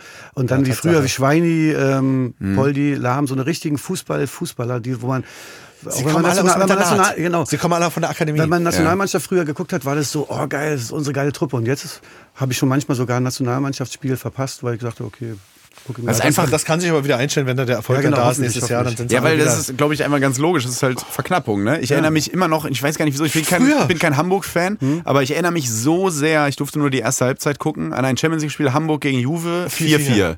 So, und das ist ja, wäre ja heutzutage einfach irgendein internationales Spiel. So, und ich weiß noch, ich stand vorm Radio, aber diese Folter, die Eltern immer anwenden, du darfst nur eine Halbzeit ich weiß, gucken. Ich hatte das auch. Ey, als ob ich, ich mein Leben sich wegen 45 gleich, Minuten ja, irgendwas verändern würde, die ich weniger schlafe. Und ich stand, wer erinnert, Madavikia, Tor, ah, Netwet, genau. 3-3. Nico Kovac, 4 zu 3. Ich dachte, bei mir wäre es doch ein anderes Spiel. Aber, aber es ist nicht absurd. Aber wie absurd, ne? Es wäre einfach, ich bin kein Hamburg, kein Juve-Fan. Aber noch davor, das war ja schon Champions League, überleg mal noch davor, der normale normale Landesmeistercup, so ein Spiel, Real gegen Juve oder gegen Milan, wie oft das zustande gekommen ist, sehr ja. selten. Oder du hast, hast, ja durch The Zone und so ja, die ja. Möglichkeit, irgendwie League 1 zu gucken. Stimmt mal, ich hätte mit meinen Kumpels damals, wenn es nur Lyon gegen Marseille, wir hätten wahrscheinlich zwei Wochen vorher nicht schlafen können. Genau so. Und jetzt kannst du es einfach irgendwie. Damals immer noch in der, in, der, in der, Sportshow sonntags paar Ausschnitte von so Inter, weil Matthäus da gespielt hat. Ja, genau. Oh. Da war dann erstmal noch Springreiten und äh, noch Handball. und dann kam dann irgendwann. Deswegen war der Hammer, wer erinnert sich nicht gern an Ranissimo? Ja, natürlich. Ranissimo. Ranissimo äh, oder die schöne Randatenbank, die Randatenbank. Ja, Ranissimo war toll und natürlich dann irgendwann war es dann auch äh, montags ähm, Laola im DSF. Oh ja, auch krass.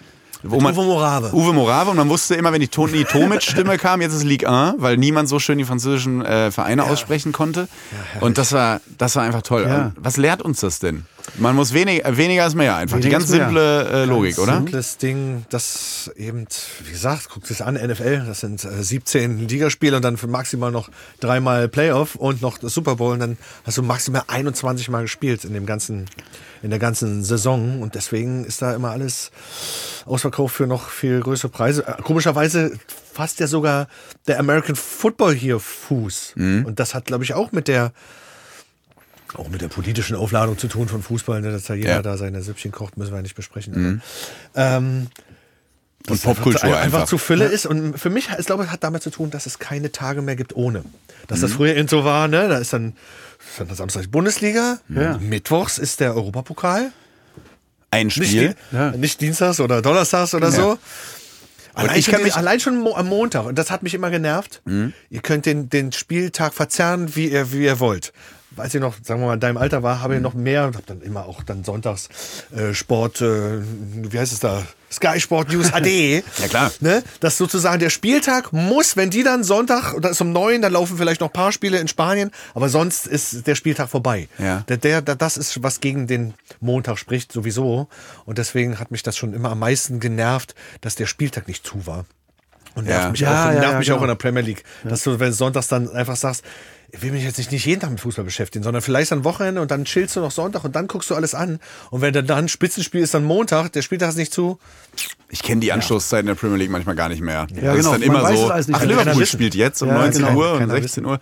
Das ist echt so ein... Als ob es irgendwie äh, wöchentlich neu entschieden wird, ja. um auch zu suggerieren, Fußball ist immer, mein Freund. Man, früher war ja, auch Mittwoch der genau. Europapokaltag ja. und nicht Dienstag. Also es war einfach Europapokal Mittwoch. Wo du vielleicht aufbleiben durftest, weil sie ja, in genau. Belgrad schon um 19 genau. Uhr anstoßen. Roter Stern Belgrad gegen BFC Dynamo oder irgendwas, weißt du, das war genial. Papa hat uns immer gucken lassen, wenn meine Mutter, die hatte äh, dienstagsabends immer ähm, so eine Gymnastiktruppe und da war sie, kam sie immer eigentlich um halb zehn wieder, manchmal, wenn die sich noch verquatscht haben, noch später und er hat immer geguckt, wenn die Scheinwerfer in die Einfahrt, weil er natürlich dann Angst hatte vor meiner Mutter, weil es dann Ärger gibt, wenn die Jungs noch nicht im Bett waren, mein Bruder und ich. Ja. Immer, hat er immer so ab der zweiten Halbzeit immer geguckt in die Einfahrt, ob die Scheibe. Und wenn die kamen, war immer so unser Ding. Wir macht jetzt alles, ihr bereitet das Bett so vor, dass ihr. Das, das war einfach so unser Deal. Bereit. Genau, wir sind da, wir sind da hoch, hochgerannt. Hochgerannt. Ja klar, weil der natürlich wusste, du kannst ja äh, Jungs nicht sagen, ihr guckt und Mädchen auch nicht. Tatsächlich sagen, zwei Halbzeiten. Am Vorabend meines 13. Geburtstages ja? Das war der 10. Juni 1990 spielte die Bundesrepublik ihr Eröffnungsspiel ja. in Mailand gegen Jugoslawien. Ja. Auch mit Topfavorit. Oh. Und trotz dass ich Geburtstag hatte und das Schuljahr ja im, da fast schon zu Ende ist, durfte ich nur die erste Halbzeit Was? und kenne das zweite Tor, das? das, den, den, den Strahl von Matthäus mit rechts, den kenne ich nur aus Second Memory. Und ich habe ihn wirklich live gesehen, Digga. Das war grandios. Das ist Wahnsinn. Ich war eins und es war, ich kann mich ganz genau daran erinnern. Ey, was uns ja. Ey, du bist 89er Baujahr? 89er, ja. Und ich kenne, ich erinnere du mich. jetzt, was, ist man auch schon 34. 34 Jahre, ja. Paul, du bist 77 in Leipzig 77. geboren. Wie habt ihr euch äh, dann versorgt mit Fußball aus dem Westen? Oder wart ihr voll auf, Nee, äh, auf, nee, nee, aus pass mal Fußball? auf. Fußball haben wir vor allem immer das äh, Wir kennen alle Ostmannschaften. Fußballpanorama geguckt. Ja. Die Älteren haben schon gesagt, sind oft dann zu den Fernsehleuten gegangen und haben gesagt, ey, macht unser Spiel mal als eine von den ersten Beiträgen, weil dann halbe Stunde später begann Sportschau Bundesliga. Meine Eltern, äh, ich, ich habe ja, ich durfte keinen Westen gucken so und ähm, war also, habe nur Oberliga geguckt, kannte mich damals mit Bundesliga gar nicht aus. Und dann habe ich so ähm, einen Nachbarsjungen getroffen und der wiederum hatte so Handwerkereltern, die durften alles gucken so. Und dann hat er gesagt, ja, wollen wir Fußball gucken? Ich so, ja, gerne, gerne. Aber schon ein bisschen spät, weil 17:45 war ja Oberliga. Ich so, ich sag schon 18 Uhr, müssen wir jetzt mal los. Und er so, nee, nee, fängt gleich an. Ich so, hä, fängt gleich an? Dann sind wir hin so und dann, dann gehen wir rein, machen, hatten die auch Fahrfernseher, machen Fahrfernseher, Fahrfernseher an. Und dann lauf, und da war tatsächlich Gladbach gegen irgend so mit so Adidas-Klamotten. Ich so, ja, ähm, kannst du mal umschalten? Und er so, wie, äh, Pass auf, Bundesliga? al- und, und, und, allein das bei, bei, bei Oberliga waren die Ergebnisse in weiß Ja, genau. mit Doppelpunkt dazwischen und bei Bundesliga in gelb mit dem Strich 1 Strich 1. das war alles, es, es war alles Allein anders. das schon. Ja, aber aber, Das aber wie er, dann, wie er auch geredet hat, wie, wie, wie er meinte so, wie, äh, guckst du Oberliga? Ich so, äh, ich guck doch keine Bundesliga. Und dann war es für mich Mach wie mal so, Rollos, oder? Wie, als würde man ein Porno anmachen. Es war ganz schlimm. Nee, es war, ich, ich konnte nicht gucken und er so, hä, wir gucken doch hier. Und es war alles viel schöner, viel besser, aber ich wollte zurück. Lok Leipzig gegen, äh, Gegen Erfurt. Ich konnte das nicht ertragen. Ich so, bitte schalt um. Ich möchte Man konnte das nicht, nicht ertra sehen. man Ich konnte nicht ertragen, Nicht so. man konnte nicht Ich ertragen war- dass man nicht so viel davon weiß. Ja, erstmal das auch, ja. Und du warst einfach auch Fan, wolltest was Ich anderes wollte sehen. BFC sehen. Ich Und wollte, man muss auch sagen, wir haben, ich habe schon immer auch, wo wir BFC und äh, Kids waren, immer auch schon Bayern München bewundert, aber das war kein Fantum damals in der DDR. Das war so, weil das war ja nicht unser, das war so Die in diesem ne? riesigen äh, Olympiastadion, wo ja die Olympischen Spiele waren 72 und wo die da immer schon den Europacup gewonnen haben, wie eine andere Welt, quasi kommt so man ja nicht staunend, staunend da, dahin geguckt, Ja. ohne Ja. dass man so wirklich Fan sein man hätte ja auch nie konnte. dahin gekonnt, deswegen dachte man ja auch nicht, das ist ja so weit weg. Und, und, ich, wenn man sowas in der Schule äh, hatte, Ja. zum Beispiel, das hätte man nie anziehen dürfen, den Bundesadler, aber selbst mit so einem uralten, keine Ahnung, äh, Kaiserslautern-Trikot hätten sie einen gebeten, das auszuziehen, garantiert. Ich gebe auch zu, dass ich, wenn Okay. ich für Westmannschaften war, den 80ern noch. wenn ich für Westmannschaften war, war ich dann nicht für ähm, BRD-Mannschaften, sondern zum Beispiel Juventus Turin, weil da Michel Platini gespielt hat, Mhm. oder kurzzeitig für SSC Neapel wegen Maradona. Aber ähm, das, Man hat als äh, guter DDR-Bürger für die, für die Bundesjungs sowieso nicht die Daumen gehalten, Nee. sondern höchstens heimlich. ich weiß noch, mein Vater, so war eher, der arbeitet auch beim Neuen Deutschland, also waren quasi, Ja. quasi eher Teil davon als jetzt äh, Gegner des Systems. Mhm.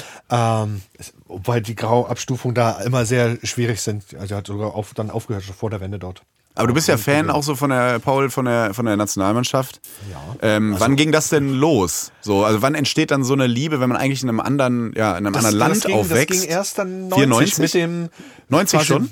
Dann 90, na klar, 90. Sofort. Mit dem, mit dem Mauerfall. Sofort. Ich durfte dann von dem Begrüßungsgeld, ich wurde, wurde einbehalten. Ich wollte eigentlich das, ne, das Trikot davon haben. Es gab dann nur das T-Shirt davon.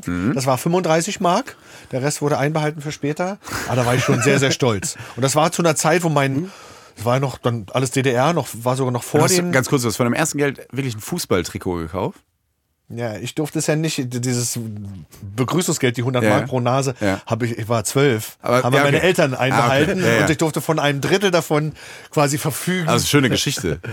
So als erstes erst, erstmal das war dann im. Februar da in Kalf, wo meine, wo ein Onkel von meinem Dad, wo wir dann mal hingefahren sind, bei Stuttgart, dort in einem so einem Shop gekauft und das war noch vor der, vor der Volkskammerwahl am, die war ja 18. März 90 und das war noch davor und da war noch so die letzten Zuckungen, mein Russischlehrer, der so irgendwie ging es um Hammer und Sichel nochmal und da, bei dir fehlt's ja auch schon. Das ist so, und so, weißt du, der, der, der, der, bei dir fehlt's ja auch schon. Aber jetzt sind wir schon, sind wir schon bei Trikots. Das ist was, was uns, äh, glaube ich, alle sehr verbindet. Jetzt ist es ja gerade so, dass, ich weiß nicht, ob ihr es mitbekommen, die Gen Z, da ist ja äh, Trikots tragen, Retro-Trikots tragen, kompletter Modetrend. Auch Leute, die gar keine Ahnung von, äh, von äh, Fußball, Fußball haben. Ein Kumpel von mir ist, äh, ein Bekannter, ist äh, Türsteher in, einem, äh, in einem Club in, in Berlin. Er sagt, wir lassen aktuell Leute mit Fußballtrikots rein, was ja vor zehn Jahren absurd gewesen wäre. Ähm, ist, denkt ihr dann manchmal so, wenn ihr das seht, bei mir ist es nämlich so, ich bin dann sehr boomerhaft und sage, ey, das ist meine Sache, ich will coole Trikots an haben. Wieso habt ihr das? Ihr habt ja gar keine, ihr wisst gar nicht, wer Maldini ist mit 18 und sowas. Ähm, hab, oder nehmt ihr das gar nicht wahr? Da hilft Trend? dann der Blick, ob es tatsächlich ein Originaltrikot ist oder eins von diesen Retro-Dingern. Ja. Aber das ist, äh, Ihr seid in da gar nicht Fällen kaufen sie Retro, weil sie nicht die hunderte, manchmal ja bis zu anderthalbtausend Euro ausgeben für das, was es gibt. Was, so. ist das, was ist das Schönste? Ja, das Schönste ist ja eins schon ganz lange zu haben, was man, wo man nie viel Geld für ausgegeben hat. Hast du so eins, wo du richtig Ja, stolz? das war auch 1990 dann und da war wegen Lothar Matthäus waren wir ja auch alle dann, ne, Lothar Matthäus war der, ja. der Gott, ja, äh, der Gott ja. dann nach dem WM-Titel sowieso. Ja. Und dann waren auch alle irgendwie Inter Mailand. Das war auf einmal so, und dann ging noch Klinsmann dahin, das war alles so schick irgendwie. Und die, die Holländer dann diese Verdichtung bei dem Achtelfinale 90 quasi im San Siro. Und wir waren dann in Italien und ich wollte unbedingt, meine Eltern die ganzen äh, zwei Wochen da genervt, irgendwo ein Intertrikot zu kaufen und dann für, ich glaube, 15.000 Lire damals umgerechnet, 21 D-Mark, wurde dann ein mit so einem, mit so einem schlechten Gummidruck, der dann mhm. schnell abblätterte. Oh nein, das oh nein, Misura ja. äh, wurde gekauft. Hast noch? Habe ich noch? Das ist doch toll. Ich oh. habe von 2001, das ist glaube ich ein originales ähm, Parma-Trikot mit Hidetoshi Nakata oh. hinten drauf. Das ist doch geil. Ich kaufe auch das meiste. Ich habe keinen Amazon-Account mehr, aber mhm. was richtig glüht schon seit Jahren ist mein eBay. Ja, ich suche auch immer. Immer eBay. Auch, ich kaufe fast nur bei eBay ein. Ja. Irgendwie. also irgendwie ist dann so der, der Marktplatz für so außergewöhnliche und äh, schräge Sachen. Du hast jetzt eben gesagt, und äh, du auch, dass es ein bisschen weniger geworden ist mit der Fußballleidenschaft, was Gucken angeht. Wie kriegt ihr das denn generell hin? Du bist ja auch viel international auf du, du ja auch so, äh, Jetlag und sagen wir, ist es bei, bei dir als Bayern-Fan, die Saison geht ja so richtig emotional los, so ab Februar, März, ne? Champions League ja. und so weiter, ist ja einfach so. Ja. Ähm, du bist in also ich. In Manila musst du auflegen und Bayern spielt aber gleich gegen Manchester City. Wie ja, kriegst du das hin? Lässt, das? Du dir, lässt, du dir, das wie Kevin Kühnert in deinen Terminkalender schreiben? Der lässt haben, das so machen in seinem Büro? Die Spiele, wir haben die Spiele auch von so einer EM und WM natürlich alle im Grid. Ja. Und wenn das dann natürlich dann geht, äh, dass ich äh, dann eben erst nach dem zweiten Spiel inklusive möglicher Verlängerung E-Schießen antreten kann, dann mache ich es. Wenn es nicht geht, ist natürlich die Show wichtiger. Ja. Ähm, aber ich weiß zum Beispiel 2015 Halbfinale Barcelona-Bayern Hinspiel musste ich, äh, obwohl das ja ein, äh, 2045 war, ich hatte so eine für mein Album so eine Mini- Tour vorbereitet und spielte im, im Rex in Paris, in so einem ganz kleinen ja. Schuppen und musste tatsächlich von außen hielten sie die ganze Zeit 0-0. Die Schilder, sie hielten die ganze Zeit 0-0, 0-0. Ich war schon fast fertig, 0-0, 0-0. Dann 1-0. Oh nee. Und direkt danach 2-0. Kann ja echt nicht sein. Ich spiele die Show fertig, gehe rein in den Green Room, setz mich hin, mach an. 87. Minute, bumm, 3-0. Ah, das war schlecht. Das ist ähm, schlecht. Wo Boateng äh, ins, in, in, den tiefen Graben ja. fiel beim, beim 0-2. Ähm, ah jo, den haben sie ja richtig äh, Beine ja, verdreht, ne? Ja. Wie ist es bei dir? Fiese Memes. Wenn BFC, du bist ja BFC-Fan, ja, versuchst also, es irgendwie zu. Oder BFC, er spielt sehr oft so spät nachts, ja. dann hier in Deutschland, dass ihm oft die Spiele nicht dazwischen geraten. Ah, okay. Ich habe meistens das Glück, dass genau, äh, oder Pech, zu, zu spät zu spielen. Aber äh, das Glück, Nein, dass das die Glück. Fußballspiele schon ähm, vorbei sind. Und ähm, ja, BFC ist ja keine Übertragung und ähm, da kann man die Spiele jetzt ja nicht nochmal angucken. Mhm. Aber jetzt so Länderspiele oder auch, äh, wenn wir Bayern zum Beispiel ähm, gucken oder irgendwie Champions League, habe ich nicht das Problem. Also ja, gerade wenn ein Turnier ist. Ich bin ein sehr großer Freund der Gruppenphase, wenn so eine WM losgeht. Die, ja. Zeit, die Zeit, wo noch viele Spiele sind und noch alle, noch alle also, da sind. Ihr, ihr, müsst euch vorstellen, wir gucken ja oftmals bei Kalki, weil ja. er ist so fanatisch. Er hat dann bei jedem Turnier hat er alle Fahnen der Mannschaften, die stehen dann auf so einem Dings und dann kommst du zu ihm nach Hause, hat er schon drapiert, links und rechts, wie auch das Spiel angesetzt ist, die Fahnen. Oh, das ist toll. Das ist großartig. Immer. Das, das glaube ich dir. Das ist großartig. Das, das ist Obwohl schön. du oft, weil er oft sich 80 Prozent derselben Mannschaften qualifizieren, die immer ein bisschen anders aussehen, musste immer wieder ein neues 16er oder 32er, demnächst ja sogar 48er Set kaufen. Hat was, ja immer, was wird kulinarisch gereicht? Äh, kümmert er sich um nee, euer Wohl? Da muss ich sagen, ist es schön Ostdeutsch, Bulettchen, ähm, Solanka, irgendwie so schöne ja. einfache Sachen meistens. Ja. Oh, ist das schön. Ja, Musst du vorbeikommen, aber? Ja, absolut. Äh, äh, angenommen. ähm, Sag mal, was soll ich kann ich sagen. Wir gehen aber auch manchmal gerne, man muss es sagen, hm? äh, ins Olympiastadion, oh. wenn zum Beispiel die Bayern kommen hm? gegen Hertha. Ja. Aber manchmal waren wir auch da zu so Länderspielen oder Spiele, die uns vielleicht gar nicht so interessieren. Da machen wir dann schon den Scherz. Sag mal, wie steht's eigentlich? Ja, keine Ahnung, aber bitte Gruß in die Küche. Der Rehe-Rücken ist ausgezeichnet. Ey, ich bin ja ähm, großer Fan von, ja. also ich bin ja NRW sozialisiert mhm. mit Fußball, klassisch nordrhein-westfälisch. Ich liebe halt auch so NRW-Duelle, wenn Köln gegen Schalke spielt. Aber was ich bei ähm, Ostfußball so geil finde, obviously sind die Namen der Vereine. Ja, da, wir haben alle Namen. Wir sind, äh, wir, wer war der Wirklich? Beste? Ähm, v, BSG Modedruck Gera. Oder, Aktiv, oder Aktivist Brieske Senftenberg. Oh, das ist herrlich. Anker äh, Wismar. Atomkernkraftwerk Greifswald. Traktor Jürgensdorf genau. hatte ich mir noch aufgeschrieben. Auch, auch genial. Post Schwerin. Ja. Post Schwerin. Nicht zu vergessen, Kabelwerk Oberspree. Oh, Kabelwerk Oberspree. Aber ich finde, da RWE kommen NRW und äh, äh, Ostdeutschland, was Fußballsozialisierung eigentlich mhm. voll zusammen. Weil ich glaube Weil auch, das ein, dieses, eine längere Arbeitertradition hat. Genau, mhm. ja, genau. exakt. Und äh, auch diese, komme komm ich jetzt zu, ihr spielt ja zusammen bei, bei Sparta Lichtenberg. Genau. 1911. Äh, genau. Und da auch diese, was solche Vereine ja ausmacht, sind ja diese Menschen dahinter. Ja. Ne? Die Betreuer, die auf dem, ganz, auf dem Mannschaftsfoto ganz ja, stolz den Taxofit-Koffer halten. Macht. Der, der den Platz dass abkreidet. Die, dass die fertig sind, wenn die Jungs vom Training kommen. Genau, genau. Aber das ist doch was, diese Vereine in Wirklichkeit, das ist doch viel wichtiger als das, was auf dem Platz passiert. Oder ist das zu romantisch gedacht? Nee, das muss Nein, ich sagen, genau so, wie du sagst. Es ist diese Romantik, deswegen renne ich da auch jeden Mittwoch hin, ist genau dieses, du trainierst mit deinen äh, Brudis und danach gehst du in dieses geile Vereinsheim, wo die ganzen Pokale aus den alten ja. Zeiten stehen, wo die älteren Typen sitzen, die nur noch Berlinerisch reden, das gibt's ja kaum noch. Ja, Atze zum Beispiel, weißt du, der dann einfach zu dir kommt, ja, Polche, du bist doch feinste Sorte, ey. Und es ist ein sehr schönes Vereinsleben. Mich erinnert es immer an meine Kindheit, wie ich aufgewachsen bin. Also jeden Mittwoch komme ich zurück in meine Kindheit. Das ist eigentlich voll geil. Es ist also es, ich finde find ja eh so ein ganzes Leben äh, statt, ne? Auch Pubertät, Flirten und so. Man hat ja immer ein bisschen besser gespielt, wenn ja die zwei, drei Mädels dann zugeguckt haben, so mit, oh, mit 13, 14. Plötzlich so, ach, ich kann ja doch noch 100 Meter laufen. Dann hatte man doch manchmal eine ganz dolle Verletzung. Ja, ja, ja, klar. genau auf der Seitenlinie. Ja, ja. Genau, ja, ja. so ein bisschen Show, genau. Aber das ist, äh, ich, da konnte man ja auch wirklich den ganzen Tag verbringen auf so einem Sportplatz. Ne? Ich finde das immer, aber du bist wirklich... Ich muss sagen, wir haben es sogar, sogar noch krasser gehabt, mhm. ähm, weil ähm, dort Rathaus Lichtenberg, da waren mhm. nur... ERB. Und die waren schon damals so, wie Motor Lichtenberg zu Osten zu Zeiten spielten die da so äh, immer kurz vorm Aufstieg in Liga, zweite Liga. Und das war so richtig, da wurde schon dann ne? Ja. War ja, wurde richtig trainiert, so wie in allen anderen Bereichen der DDR. Und mir lag das gar nicht. Ich hatte so eine kleine Clique. Wir waren den ganzen Sommer auch nach der Schule und dann in den Sommerferien den ganzen Tag von morgens bis abends im Feuerwehrpark da auf der Wiese. Fantastisch. Also das ist tatsächlich auf der Wiese ohne echte Tore, nur mit den, nur mit den, mit, mit den, Jacken, mit den Jacken, die, genau. dort die, die Pfosten waren ja, genau. und haben dort wirklich den gesamten Tag auf dieser Wiese verbracht im Sommer. Genial. Ich, ich sehe gerade ja. noch, hatte ich mir noch aufgeschrieben, BSG Waggonbau Dessau. Oh, genial. Ja, der Waggonbau. Also mein Favorite, mein, mein Favorite ist äh, Modedruckgehrer. Ja, das ist schon genial. wie, hoch spielt ihr, wie hoch spielt ihr jetzt? Also äh, wir sind jetzt aufgestiegen ja. äh, letztes Jahr mit der Ü32 ja. in der Landesliga und unsere erste Herren. Ach krass, ich spiele Landesliga. Die erste Herren. Ähm, und die erste, meine, meine Mannschaft Ü32 ist ja, ähm, ja. nicht die erste Herrenmannschaft. Ja, ja, aber trotzdem aber unsere, Landesliga. Auch gut. Aber die äh, erste Herrenmannschaft ist jetzt erstmalig in unserer ganzen Vereinsgeschichte aufgestiegen in die Oberliga. Jetzt brauchen wir Busse oder einen Bus und jetzt müssen wir fahren nach äh, Rostocker FC zu Anker Wismar fahren wir sogar und äh, zu, äh, nach Neustrelitz, glaube ich. Also, und das soll sogar eine richtige Tribüne ah, fahrt ihr mit? Fahrt ihr da mit mit Bengalo? Ja, ne? Ähm, bis jetzt, es war... Oder willst du es einfach verraten?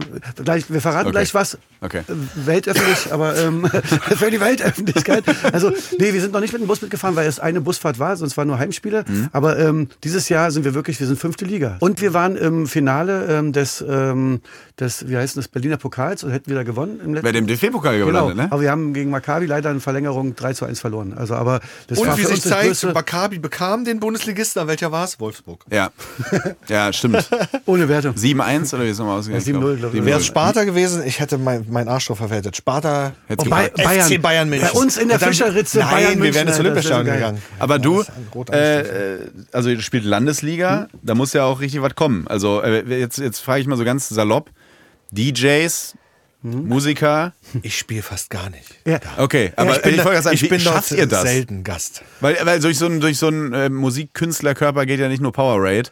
Also schafft ihr 90 Minuten also, Sport, äh, Sport auf dem Niveau. Also, äh, äh, äh, ich sag's äh, ungern, aber der Trainer oftmals, auch wenn ich Kapitän bin, manchmal, äh, also ich muss eigentlich fast immer nach einer Halbzeit weg ausgewechselt ja. auf jeden Fall. Obwohl ich eigentlich noch könnte, denke ich, aber ähm, ja. das ist dann gehört zur Wahrheit. Aber trotzdem, also ähm, die lassen mich mitspielen und ich glaube, ich, oder ich hoffe, ich habe keinen Künstlerbonus. Das weiß man natürlich nicht genauso, aber ähm, ja, also Meine- ich fühle mich fit. Also ich Meine ganze Manager-Booking-Mannschaft dort im Hintergrund äh, heißt es überhaupt nicht gut, Ja. dass dort gegen den Ball getreten wird, weil man können sich so verletzen, dass man nicht fliegen kann. Aber die so. Wahrheit ist auch, Deswegen, also, wenn, wenn Kalki zum Training kommt und wir uns warm machen, eine fünf, sechs Runden, sagt er so, ja, aber die warmen Runden mache ich nicht mit. Da wird es auch schwer. mit Oh, Sportelf. so, so Mario Basler-Allüren so langsam. na, äh, so mit kurz noch Oder direkt nochmal noch mal eine durchziehen, war vor, Ja, ja. vor dem Anpfiff. Ansgar Brinkmann, bei Benno Möhlmann. Walter Frosch, was hast du unten, was hast du unten im, im Stutz? Benno Möhlmann noch mal erzählt, dass Ansgar Brinkmann wirklich in der, in der Besprechung äh, vor dem Bayern-München-Spiel in der Bundesliga einfach Currywurst Pommes gegessen hat. So 20, 45 Minuten vor. Genau so. Aber er hat eins als Vorbereiter eins gemacht, glaube ich. Zwei von den Brasilianern, die 1970 Weltmeister wurden, da wurde Ja. in der Gerson und noch ein anderer, Tostao, glaube ich, haben in der Halbzeit paar Kippen geholt. Ja. Ja. Na, oder oder wenn, wir, wenn wir Schusstraining machen, laufen wir an, machen Schusstraining. Kalki ist natürlich dann so, ach, ich will lieber einen Lupfer machen. Macht immer Lupfer. Der macht immer was anderes Ja, eigentlich ja. als die anderen. Bin ja tatsächlich da nicht wirklich, dabei mache da nicht mit, bin ja nur manchmal zu Gast, freue mich da. ab Aber und zu spielst hast du einen. Pass? Hat Also einen spielst Pass. du manchmal auch die Spiele? Ja, Dann ein gehe ich ins Tor. Ja, genau. Ah, okay. Also er ist angemeldet. Aber dort ist, auch am- ab und zu mit Glanzparade. Äh, Ja. Mich hervorgetan. Ich habe tatsächlich, wir hatten auch so eine Kleinfeldmannschaft und da habe ich den Verteidiger gesagt, wenn wir jetzt Kalki drin haben, bitte versucht mal, dass nicht so viel aufs Tor kommt. Haben sie leider nicht hinbekommen und er war so gut, ich hatte es ihm gar nicht zugetraut, weil er meinte, ich bin ein guter Springer. Ich so, ja genau. Und auf einmal schießt der Typ und er schießt Dreiangel und er hechtet und Ja. hechtet raus. Das ist so fast wie Also- beim Hochstapler Felix Krull. Ja. Abwechselnd, absolutes Dilettantentum mit ähm, Anfängerglück Ja, genau. gemischt. Oder äh, der eine Schuss so, der Typ läuft auf ihn zu und schießt und ich denke, Kalki, beweg dich. Und er bleibt stehen wie eine Statue, der Ball gegen den Pfosten und weg. Und er so, halt gesehen. also, Habe ich rausgeguckt. Das machen aber einige ja, Torhüter. Gibt's eigentlich eine. Äh, Manu hat dann den Arm oben. Ja, manchmal kriegt er, aber ich weiß nicht, ob ihr erinnert an das Viertelfinale Deutschland, äh, sicherlich werdet ihr euch erinnern, Deutschland, Frankreich. Frankreich, 2014, Benzema, kurzes Genial, Eck, ne? da hat der Reklamierarm, mit dem hat er ihn gehalten dann. Unfassbar. Plötzlich. Dieses Ding mit einarmig. Ja. Das war auch nochmal so eine Ansage. Das war, war schon 90. Minute, glaube ich. Großer ja. Schluss. Das war so eine Ansage heute, weil die Franzosen waren auch in dem Jahr ja schon gut. Ne? Ja, Deutschland hat da gespielt, Ja, ja. wofür sie früher ja immer gehasst wurden. Die Machen irgendwie ein Tor, Standard, Hummels und dann Abwehrschlacht. Und, und das äh, war eine absolute Ansage. Manu, ja. bing mit dem einen Arm. Ja, das wirklich. rausgeholt. Manu ist schon krass. Alter. Ähm, Gibt es eigentlich sehr, sehr, ja, so eine cheesige Frage. Gibt es Gemeinsamkeiten zwischen äh, Techno und Fußball? Also ich selber stelle mir das nicht sehr schön vor. Was? Immer Fußballprofi anzutreten zu vor sein? 80.000 und irgendwie mindestens die Hälfte oder dann auswärts sogar noch mehr, äh, ist voll gegen dich. Ruft dir negative Sachen zu und äh, ja, ruht dich aus. und so. Aber ist nicht das, was dein Torwart Oliver Kahn gesagt hat? Äh, Du gehst ins Stadion, total. 60.000 hassen dich, was Schöneres gibt's nicht? Nee, es Aber aber als nee, Musiker ist es nicht nee, so, als Musiker ist es 60.000, nicht so. äh, du gehst nach Hause und hast 60.000, die glücklich nach Hause gehen. Ja. Oder, Ja, okay. oder Als Musiker hast du ja eigentlich immer eher glückliche Leute und ich finde, das ist schon an der an Musiker sein geiler als dieses wahrscheinlich schöne Auswärtsspiel, wo du den ganzen Zorn mitnimmst. Ja. Das, bei uns kriegst du ja eigentlich so gut wie Und keinen Zorn. natürlich ist das auch viel persönlicher, wenn bei dir, die da in so einem Konzert stehen Ja. oder bei dem Festival jetzt, dann, selbst wenn es dann so viele sind, dann wieder Tomorrowland dann 90 oder 100.000 wie in so einem riesen Stadion, ist dann schon was anderes als Aber- der competitive Gedanke und viele gehen hin, weil es diese riesen Clubs sind, da spielen ja etliche Leute. Ja. Ist ja viel weniger persönlich als ähm, Aber ich muss sagen, die Freude, also seit ich sechs bin, spiele ich Fußball und egal Techno hin oder her, aber diese Freude, diesen kleinen bescheuerten Ball in dieses verfickte Netz reinzuhauen, sorry, dass ich so rede, Für Netz darf man sagen. Genau. ähm, diese Freude bleibt immer gleich. Bis heute freue ich mich genauso doll, Das wenn krass, der ne? Ball im Netz zappelt. Und das ist für mich eine gleichbleibende, immer widere, konstante Freude. Die Weißt du, was ich auch habe? ist. Ich habe äh, eine komische, äh, wie formuliere ich das am besten? Ich habe so ein, so ein ganz kurzes Glücksgefühl sogar bei einem Gegentor, weil der Druck weg ist. Dieser Druck, bitte kein Gegentor, bitte kein Gegentor, bitte kein. Das ist so, als würdest du die fünf in Mathe wiederkriegen, Ja, du hast genau. endlich Gewissheit. Das ist ganz komisch. Danach will ich natürlich sofort den Ausgleich, Ja. aber dieses, okay, wir liegen zurück, jetzt ist es so. Ich weiß nicht, ich kann das gar nicht beschreiben. Das ist ein Manchmal ganz ist es komisches. gut. Du hast recht, manchmal ist es gut, aber das muss dann ein bisschen früher passieren, nicht erst in der 89. Nee, nee, das ist genau. schlimm. Ich habe schon früh gemerkt als Kind, ich sollte lieber Künstler werden oder sowas, weil ich schon gemerkt habe, mir fällt das Spielen, alles was da passiert, so viel schöner, wenn wir früh das 1 zu 0 gemacht haben. Ja, weil du Bayern-Fan Und sonst bist. nicht. Du kannst ja gar nicht anders. Naja, man, man leidet als Bayern-Fan auf, ein, auf einem, März. einem vollkommen anderen, So ab März. Ja, auch, auch auf einem vollkommen anderen Level. Also 99 war schon schlimm. Ich muss tatsächlich sagen, bin dann nach zwei Tage nicht aufgestanden. Wärst du manchmal gern Fan von Mainz, von Gladbach, von St. Pauli, HSV, Schalke, Magdeburg? Nee, dazu ist es ja äh, sozusagen, man sucht sich ja tatsächlich irgendwie. Nee, genau, aber dieses, äh, also ich, ein Freund von mir, der ist äh, Christian Huber, der ist großer Bayern-Fan und wenn ich mit dem Bayern gucke, Anfang, des, Anfang der Saison, Ja. dann merke ich an dem auch, wenn die jetzt 2-0 gegen Mainz gewinnen, der springt jetzt nicht vom Sofa auf, sondern er sagt halt so, Wen interessiert das? Genau, aber, aber der, du merkst, der Puls geht hoch. Genau, du merkst, der Puls geht hoch ab Februar, März. Es geht gegen Real Madrid, es geht so gegen, gegen äh, City, dann- Inter Mailand. Kann man sich dann nicht. Und dann äh, wird er plötzlich so wie ich, wenn wir das 1-1 gegen Freiburg machen im August. Da, ich, ich rutsche halt auf Knien durch meine Wohnung, wenn wir 1 gegen Augsburg gewinnen im September. Und äh, das, da, das ist die Frage. Beneidest du mich darum nicht manchmal als Aber Bayern-Fan? Natürlich. Ähm, aber da sind doch andere Sachen dabei.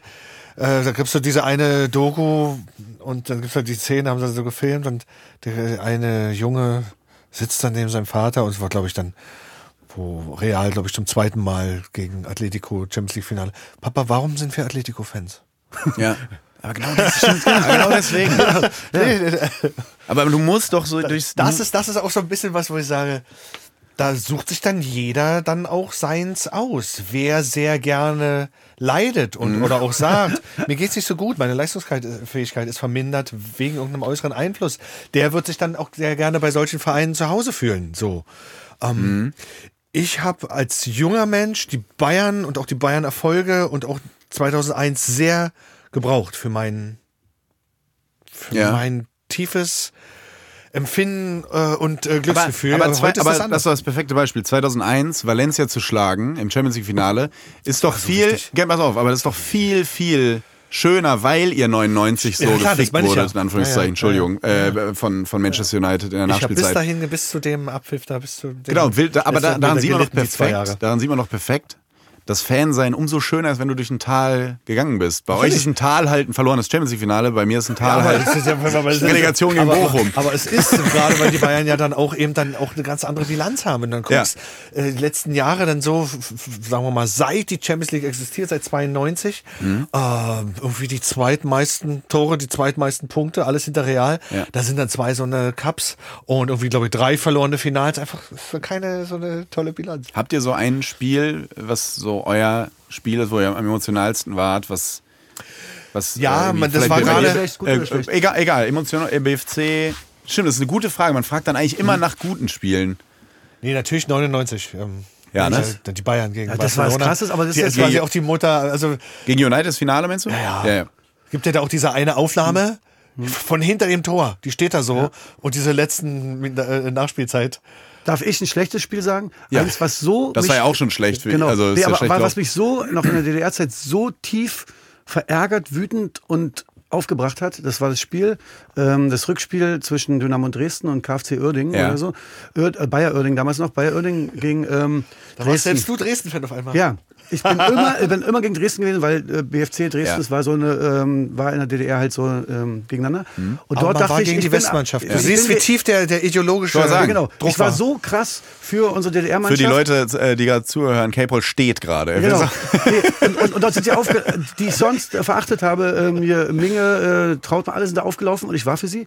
Ja. Und die Typen führen, ich, äh, ich, weiß nur ungefähr, ich glaube, das Hinspiel war 2 zu 0. 2-0 und sie und sie führen führten 3-1. Und sie führten 3 zu 1 zur Halbzeit. Und ich so, da habe ich schon den nächsten Tag in die Schule gehen sehen und sagen, oh geil, wir haben Oerding rausgehauen. Wir, obwohl es Dresden war. Also ich war auf einmal für Dresden und dann schaffen sie es, sechs Tore in der zweiten Halbzeit reinzubekommen, verlieren 7 zu 3.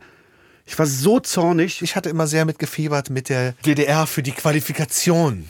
Oh. Wir waren ja nur bei einer WM dabei, 74. Und ähm, gerade für die WM 86, da fehlte ein Punkt. Und anstelle von Bulgarien, Eröffnungsspiel, Italien, Bulgarien. Das wäre ihr Slot gewesen. Und dann 1990, da war ja schon, wo Kalli Ja. äh, schon am, mit mit am, Koffer am, am, am, am, am, am Rand stand. Das war 15. November, sechs Tage nach dem Mauerfall. Letztes Spiel mit die DDR wäre zur WM gefahren mit dem Sieg in Wien. Aber dreimal Polster Nein. und ein Toni, lass es verschossener Elfmeter von Oh Rico. Steinmann. Ein Oh verschossener von Rico Steinmann. Aber das ist, trauma das ist ein traumatisches Erlebnis. da ne? Das auch, du nicht Eröffnungsspiel, weil das war ja ähm, Argentinien ähm, äh, gegen Kamerun. Ja. Äh, aber dann am nächsten Abend Italien gegen Österreich. Das wäre ihr Slot gewesen, wieder mal. Wieder? Wieder. Ähm, und es war immer ein Punkt. immer ein Punkt. Ja. Bei mir war 86 und 90. Bei mir war es auf jeden Fall ähm, Relegation Gladbach gegen Bochum. Ne, wir waren 16. Relegation. Relegation, Bochum äh, Dritter in der zweiten Liga. Mhm. Und wir waren damals schon viel zu gut für die Relegation. Wir hatten äh, Stegen im Tor, wir hatten Reus, Dante, äh, Neustädter, äh, Decamago, Arango. Die waren alle bei Bielefeld. Äh, nee, Gladbach. Gladbach. und äh, dann haben wir da Relegation gespielt und haben in der letzten Sekunde, wirklich letzten Sekunde des Spiels, und das war das, äh, das war die, das Hinspiel. Ja. Aber wir wussten irgendwie, das verkacken wir jetzt im Rückspiel auch nicht. Haben wir dann auch nicht, haben wir 1-1 gespielt, aber in der letzten Sekunde mit dem Abpfiff hat Decamago äh, das Tor gemacht. Ja, ja, ja, und der, das Stadion, ich habe das noch, ich habe noch nie so ein lautes Stadion. Ich bin, ich war, hatte nur Karten. Also für, für euch, den, für euch. Genau, genau. Ich hatte nur Karten für den Das war eigentlich Sitzblock. so wie HSV Diaz in, in Karlsruhe. Ja, ja. So. ja, und ich hatte nur Karten für den Sitzblock und als das Tor gefallen ist, bin ich fünf Reihen weiter unten aufgewacht, quasi ja. so wieder zu ja. Sinnen gekommen. So, so war der Jubel, selbst im, im Sitzblock. Das werde ich nie vergessen. Und äh, Achtelfinale 2017, ähm, Gladbach gegen Schalke. Ein nationales Europa League äh, oh. äh, Aufeinandertreffen. Und wir haben 2-0 zur Halbzeit geführt. Hinspiel war 1-1 auf Schalke. Dadurch, ne, du dachtest, das Ding ist durch. Mhm. Wir kommen, krass, Gladbach kommt ins Viertelfinale der Europa League äh, 2017.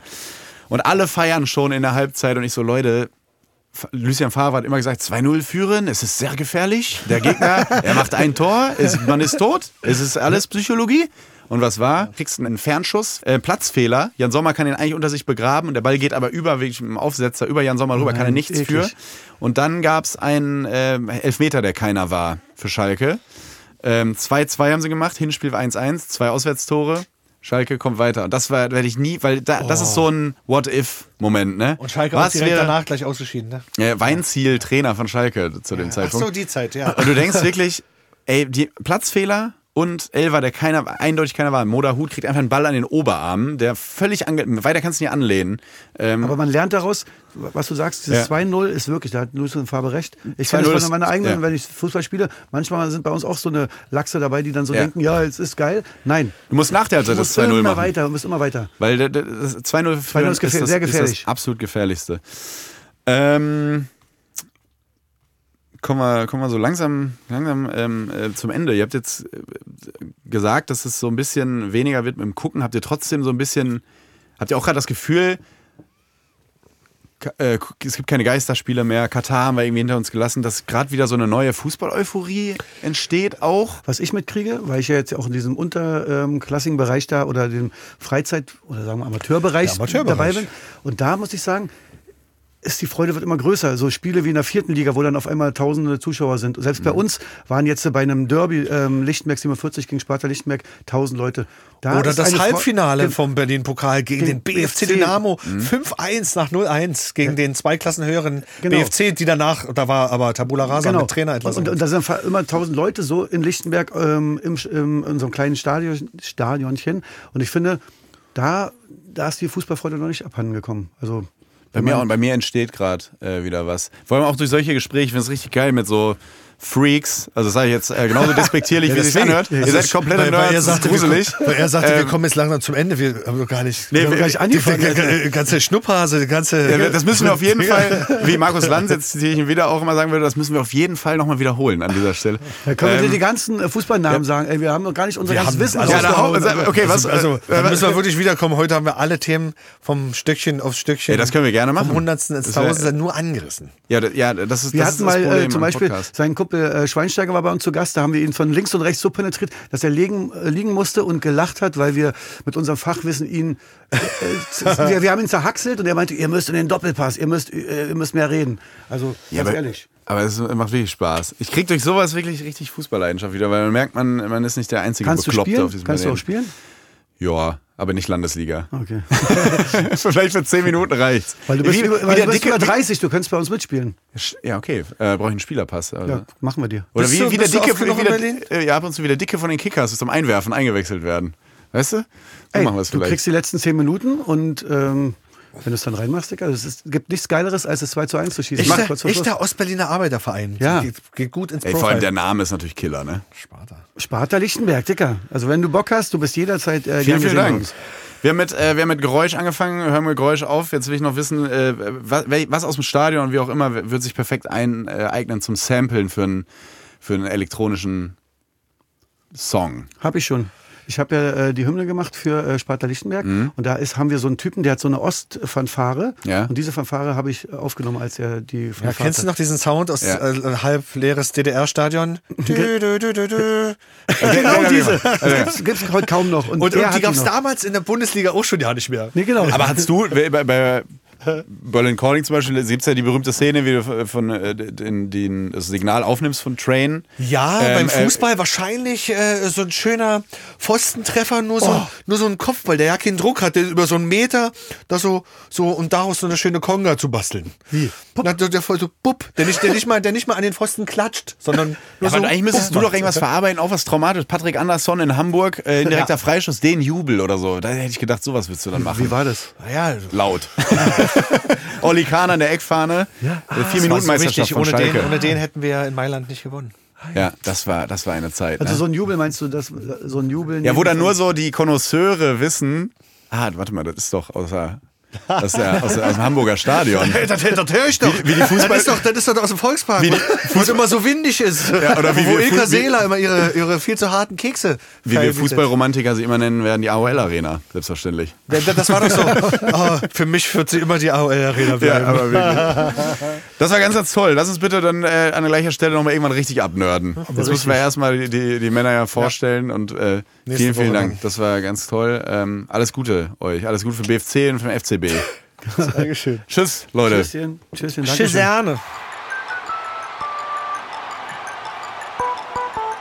So, Tori, da sind wir wieder. Das war, das war schnell, das war zügig, oder? Da kam viel, ja. viel zusammen. Drei, drei Männer in einem Raum. Jetzt muss ich, mich, ich muss mich erstmal hinsetzen, erstmal durchatmen. aber, äh, aber ich finde es immer wieder spannend von Leuten, wo man es gar nicht so denken würde.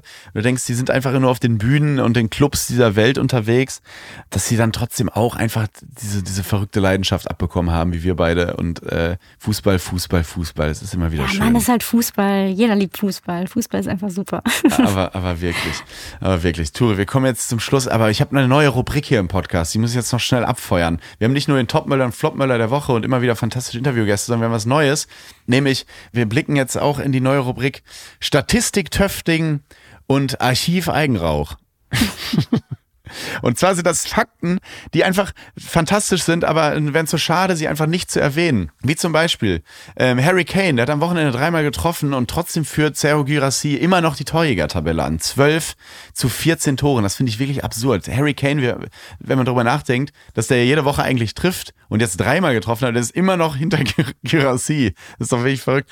Dann unser Podcast-Kollege Terence Boyd hat getroffen. Beim 3-3 gegen HSV traf er zum zwischenzeitlichen 3-1. Congratulations. Wir haben ja oft hier darüber geredet, wie es ist, wenn er zurückkommt, dass er wieder Tore machen will. Jetzt ist es passiert. Über Ajax haben wir gesprochen. Und bei Ajax wird es immer schlimmer.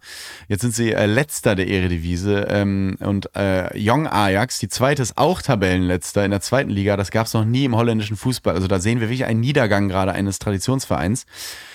Xabi Alonso hat als erster Trainer acht Spiele in Folge mit Bayer Leverkusen in der Bundesliga gewonnen. Bisher war Klaus Topmöller 2001, 2002 mit sieben Siegen ähm, Rekordhalter. Und der letzte Fakt aus der neuen Rubrik Statistik Töfting und Archiv Eigenrauch. Der Torjubel, der Torjubel beim Elfmeter von Mauro Icardi gegen die Bayern in Istanbul hatte 131 Dezibel. Und das ist lauter als der Start eines Düsenjets. Und das wird immer, bei Dezibel wird immer dieser Düsenjet genommen. Ne? Das ist wie das Saarland immer genommen wird für Größenverhältnisse und Fußballplätze. Wie viele Fußballplätze passen eigentlich ins Saarland? Das frage ich mich an dieser Stelle. Das klären wir bis zur nächsten Woche. Turi, das hat mir wieder wahnsinnig viel Spaß gemacht. Immer wenn du hier bist, kommt mal ein bisschen Expertise hier rein in den, in den, in den Laden und nicht nur Geschwafel ja. von mir. Äh, vielen, vielen Dank dafür. Du, du äh, widmest dich jetzt wieder dem seriösen äh, Fußball. Gehst du jetzt arbeiten? Ja, ich sitze sogar im Büro. Sitzt im Büro. Was, was steht ja. an? Jetzt wird äh, Packing, jetzt wird, wird analysiert. Welche, welche Mannschaft? Mal gucken. Ich muss mal meine E-Mails durch, meine E-Mails durchgehen, mal gucken, was so reingekommen ist. Erst erstmal in die Küche an die Senseo. Erstmal einen Kaffee, ja. ja erstmal die Siebträger, ach, Siebträgermaschine. ja, stimmt. Gut ausgestattet hier. Stimmt, das kann ich mir gut vorstellen. So, ähm, nächste Woche dann, äh, wie erwähnt, das Interview mit Fabian Scher. Freue mich sehr drauf. Newcastle United, Premier League Profi hier mal, das finde ich irgendwie spannend. Außerdem dann ähm, ist Gregor Rühl wieder da. Und äh, mit Gregor Rühl reden wir natürlich unter anderem erst Dortmund-Fan über BVB Bayern. Der wird sicherlich auch da sein. Der war auch in Newcastle, da muss er ein bisschen drüber reden. Äh, die, äh, die Fotos wurden immer verschwommener von, von, von Pappbesuch zu Pappbesuch. Wir haben es alle gesehen, Gregor. Wir sprechen natürlich über den DFB-Pokal. Ähm, da war bestimmt viel los. Champions League, wie gesagt. Ähm, Newcastle äh, hat auch dann gegen Arsenal gespielt, wenn ich mit Fabian gesprochen habe, gegen dein Arsenal. Mhm. Ähm, Turit, das wird auch spannend. Bayerns Frauen spielen gegen Wolfsburg. Es ist für alle was dabei. Kopperte erst nächste Woche wieder. Äh, bis hierhin erstmal vielen, vielen Dank. Dr. Turit Knack. Bis nächste Woche. Ciao. Danke. Neue Folgen von Copper TS hört ihr immer dienstags überall, wo es Podcasts gibt. Um keine Folge zu verpassen, folgt dem Podcast und aktiviert die Glocke. Copper TS ist ein Studio Womans Original. Executive Producer Konstantin Seidenstücker und Jon Hanschin. Redaktion Gregor Rühl und Tobias Ahrens. Ton und Schnitt Jonas Hafke. Vielen Dank an unser Ensemble, an Dr. Turit Knag, Jana Wosnitzer, Terence Boyd, Gregor Rühl und Christoph Kramer.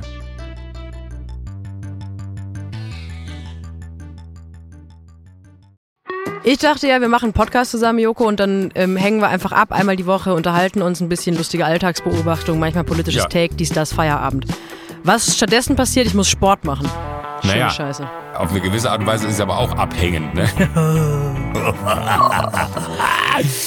ja gut, ähm, das ist aber so, so eine Entwicklung, die man natürlich nicht kommen sieht, wenn man einen Podcast beginnt, wo man aber, wenn man einen Podcast hat, wie wir beide, der jeden Donnerstag erscheint, äh, und Sunset Club heißt, sehr dankbar darüber ist, dass zum Beispiel ein Gast wie Kai Pflaume sagt, hast du nicht Bock auf eine Klimmzug-Challenge? Ja, und jetzt mache ich seit zweieinhalb Monaten, trainiere ich Klimmzüge, bald ist es soweit, die große Auflösung, habe ich es geschafft, einen Klimmzug zu schaffen, also habe ich es geschafft, ihn zu schaffen und die Laune ist im Keller bei mir, außer natürlich, wenn wir uns unterhalten miteinander, aber den Rest der Zeit, den ich nicht mit dir Podcast mache, mache ich ja Sport.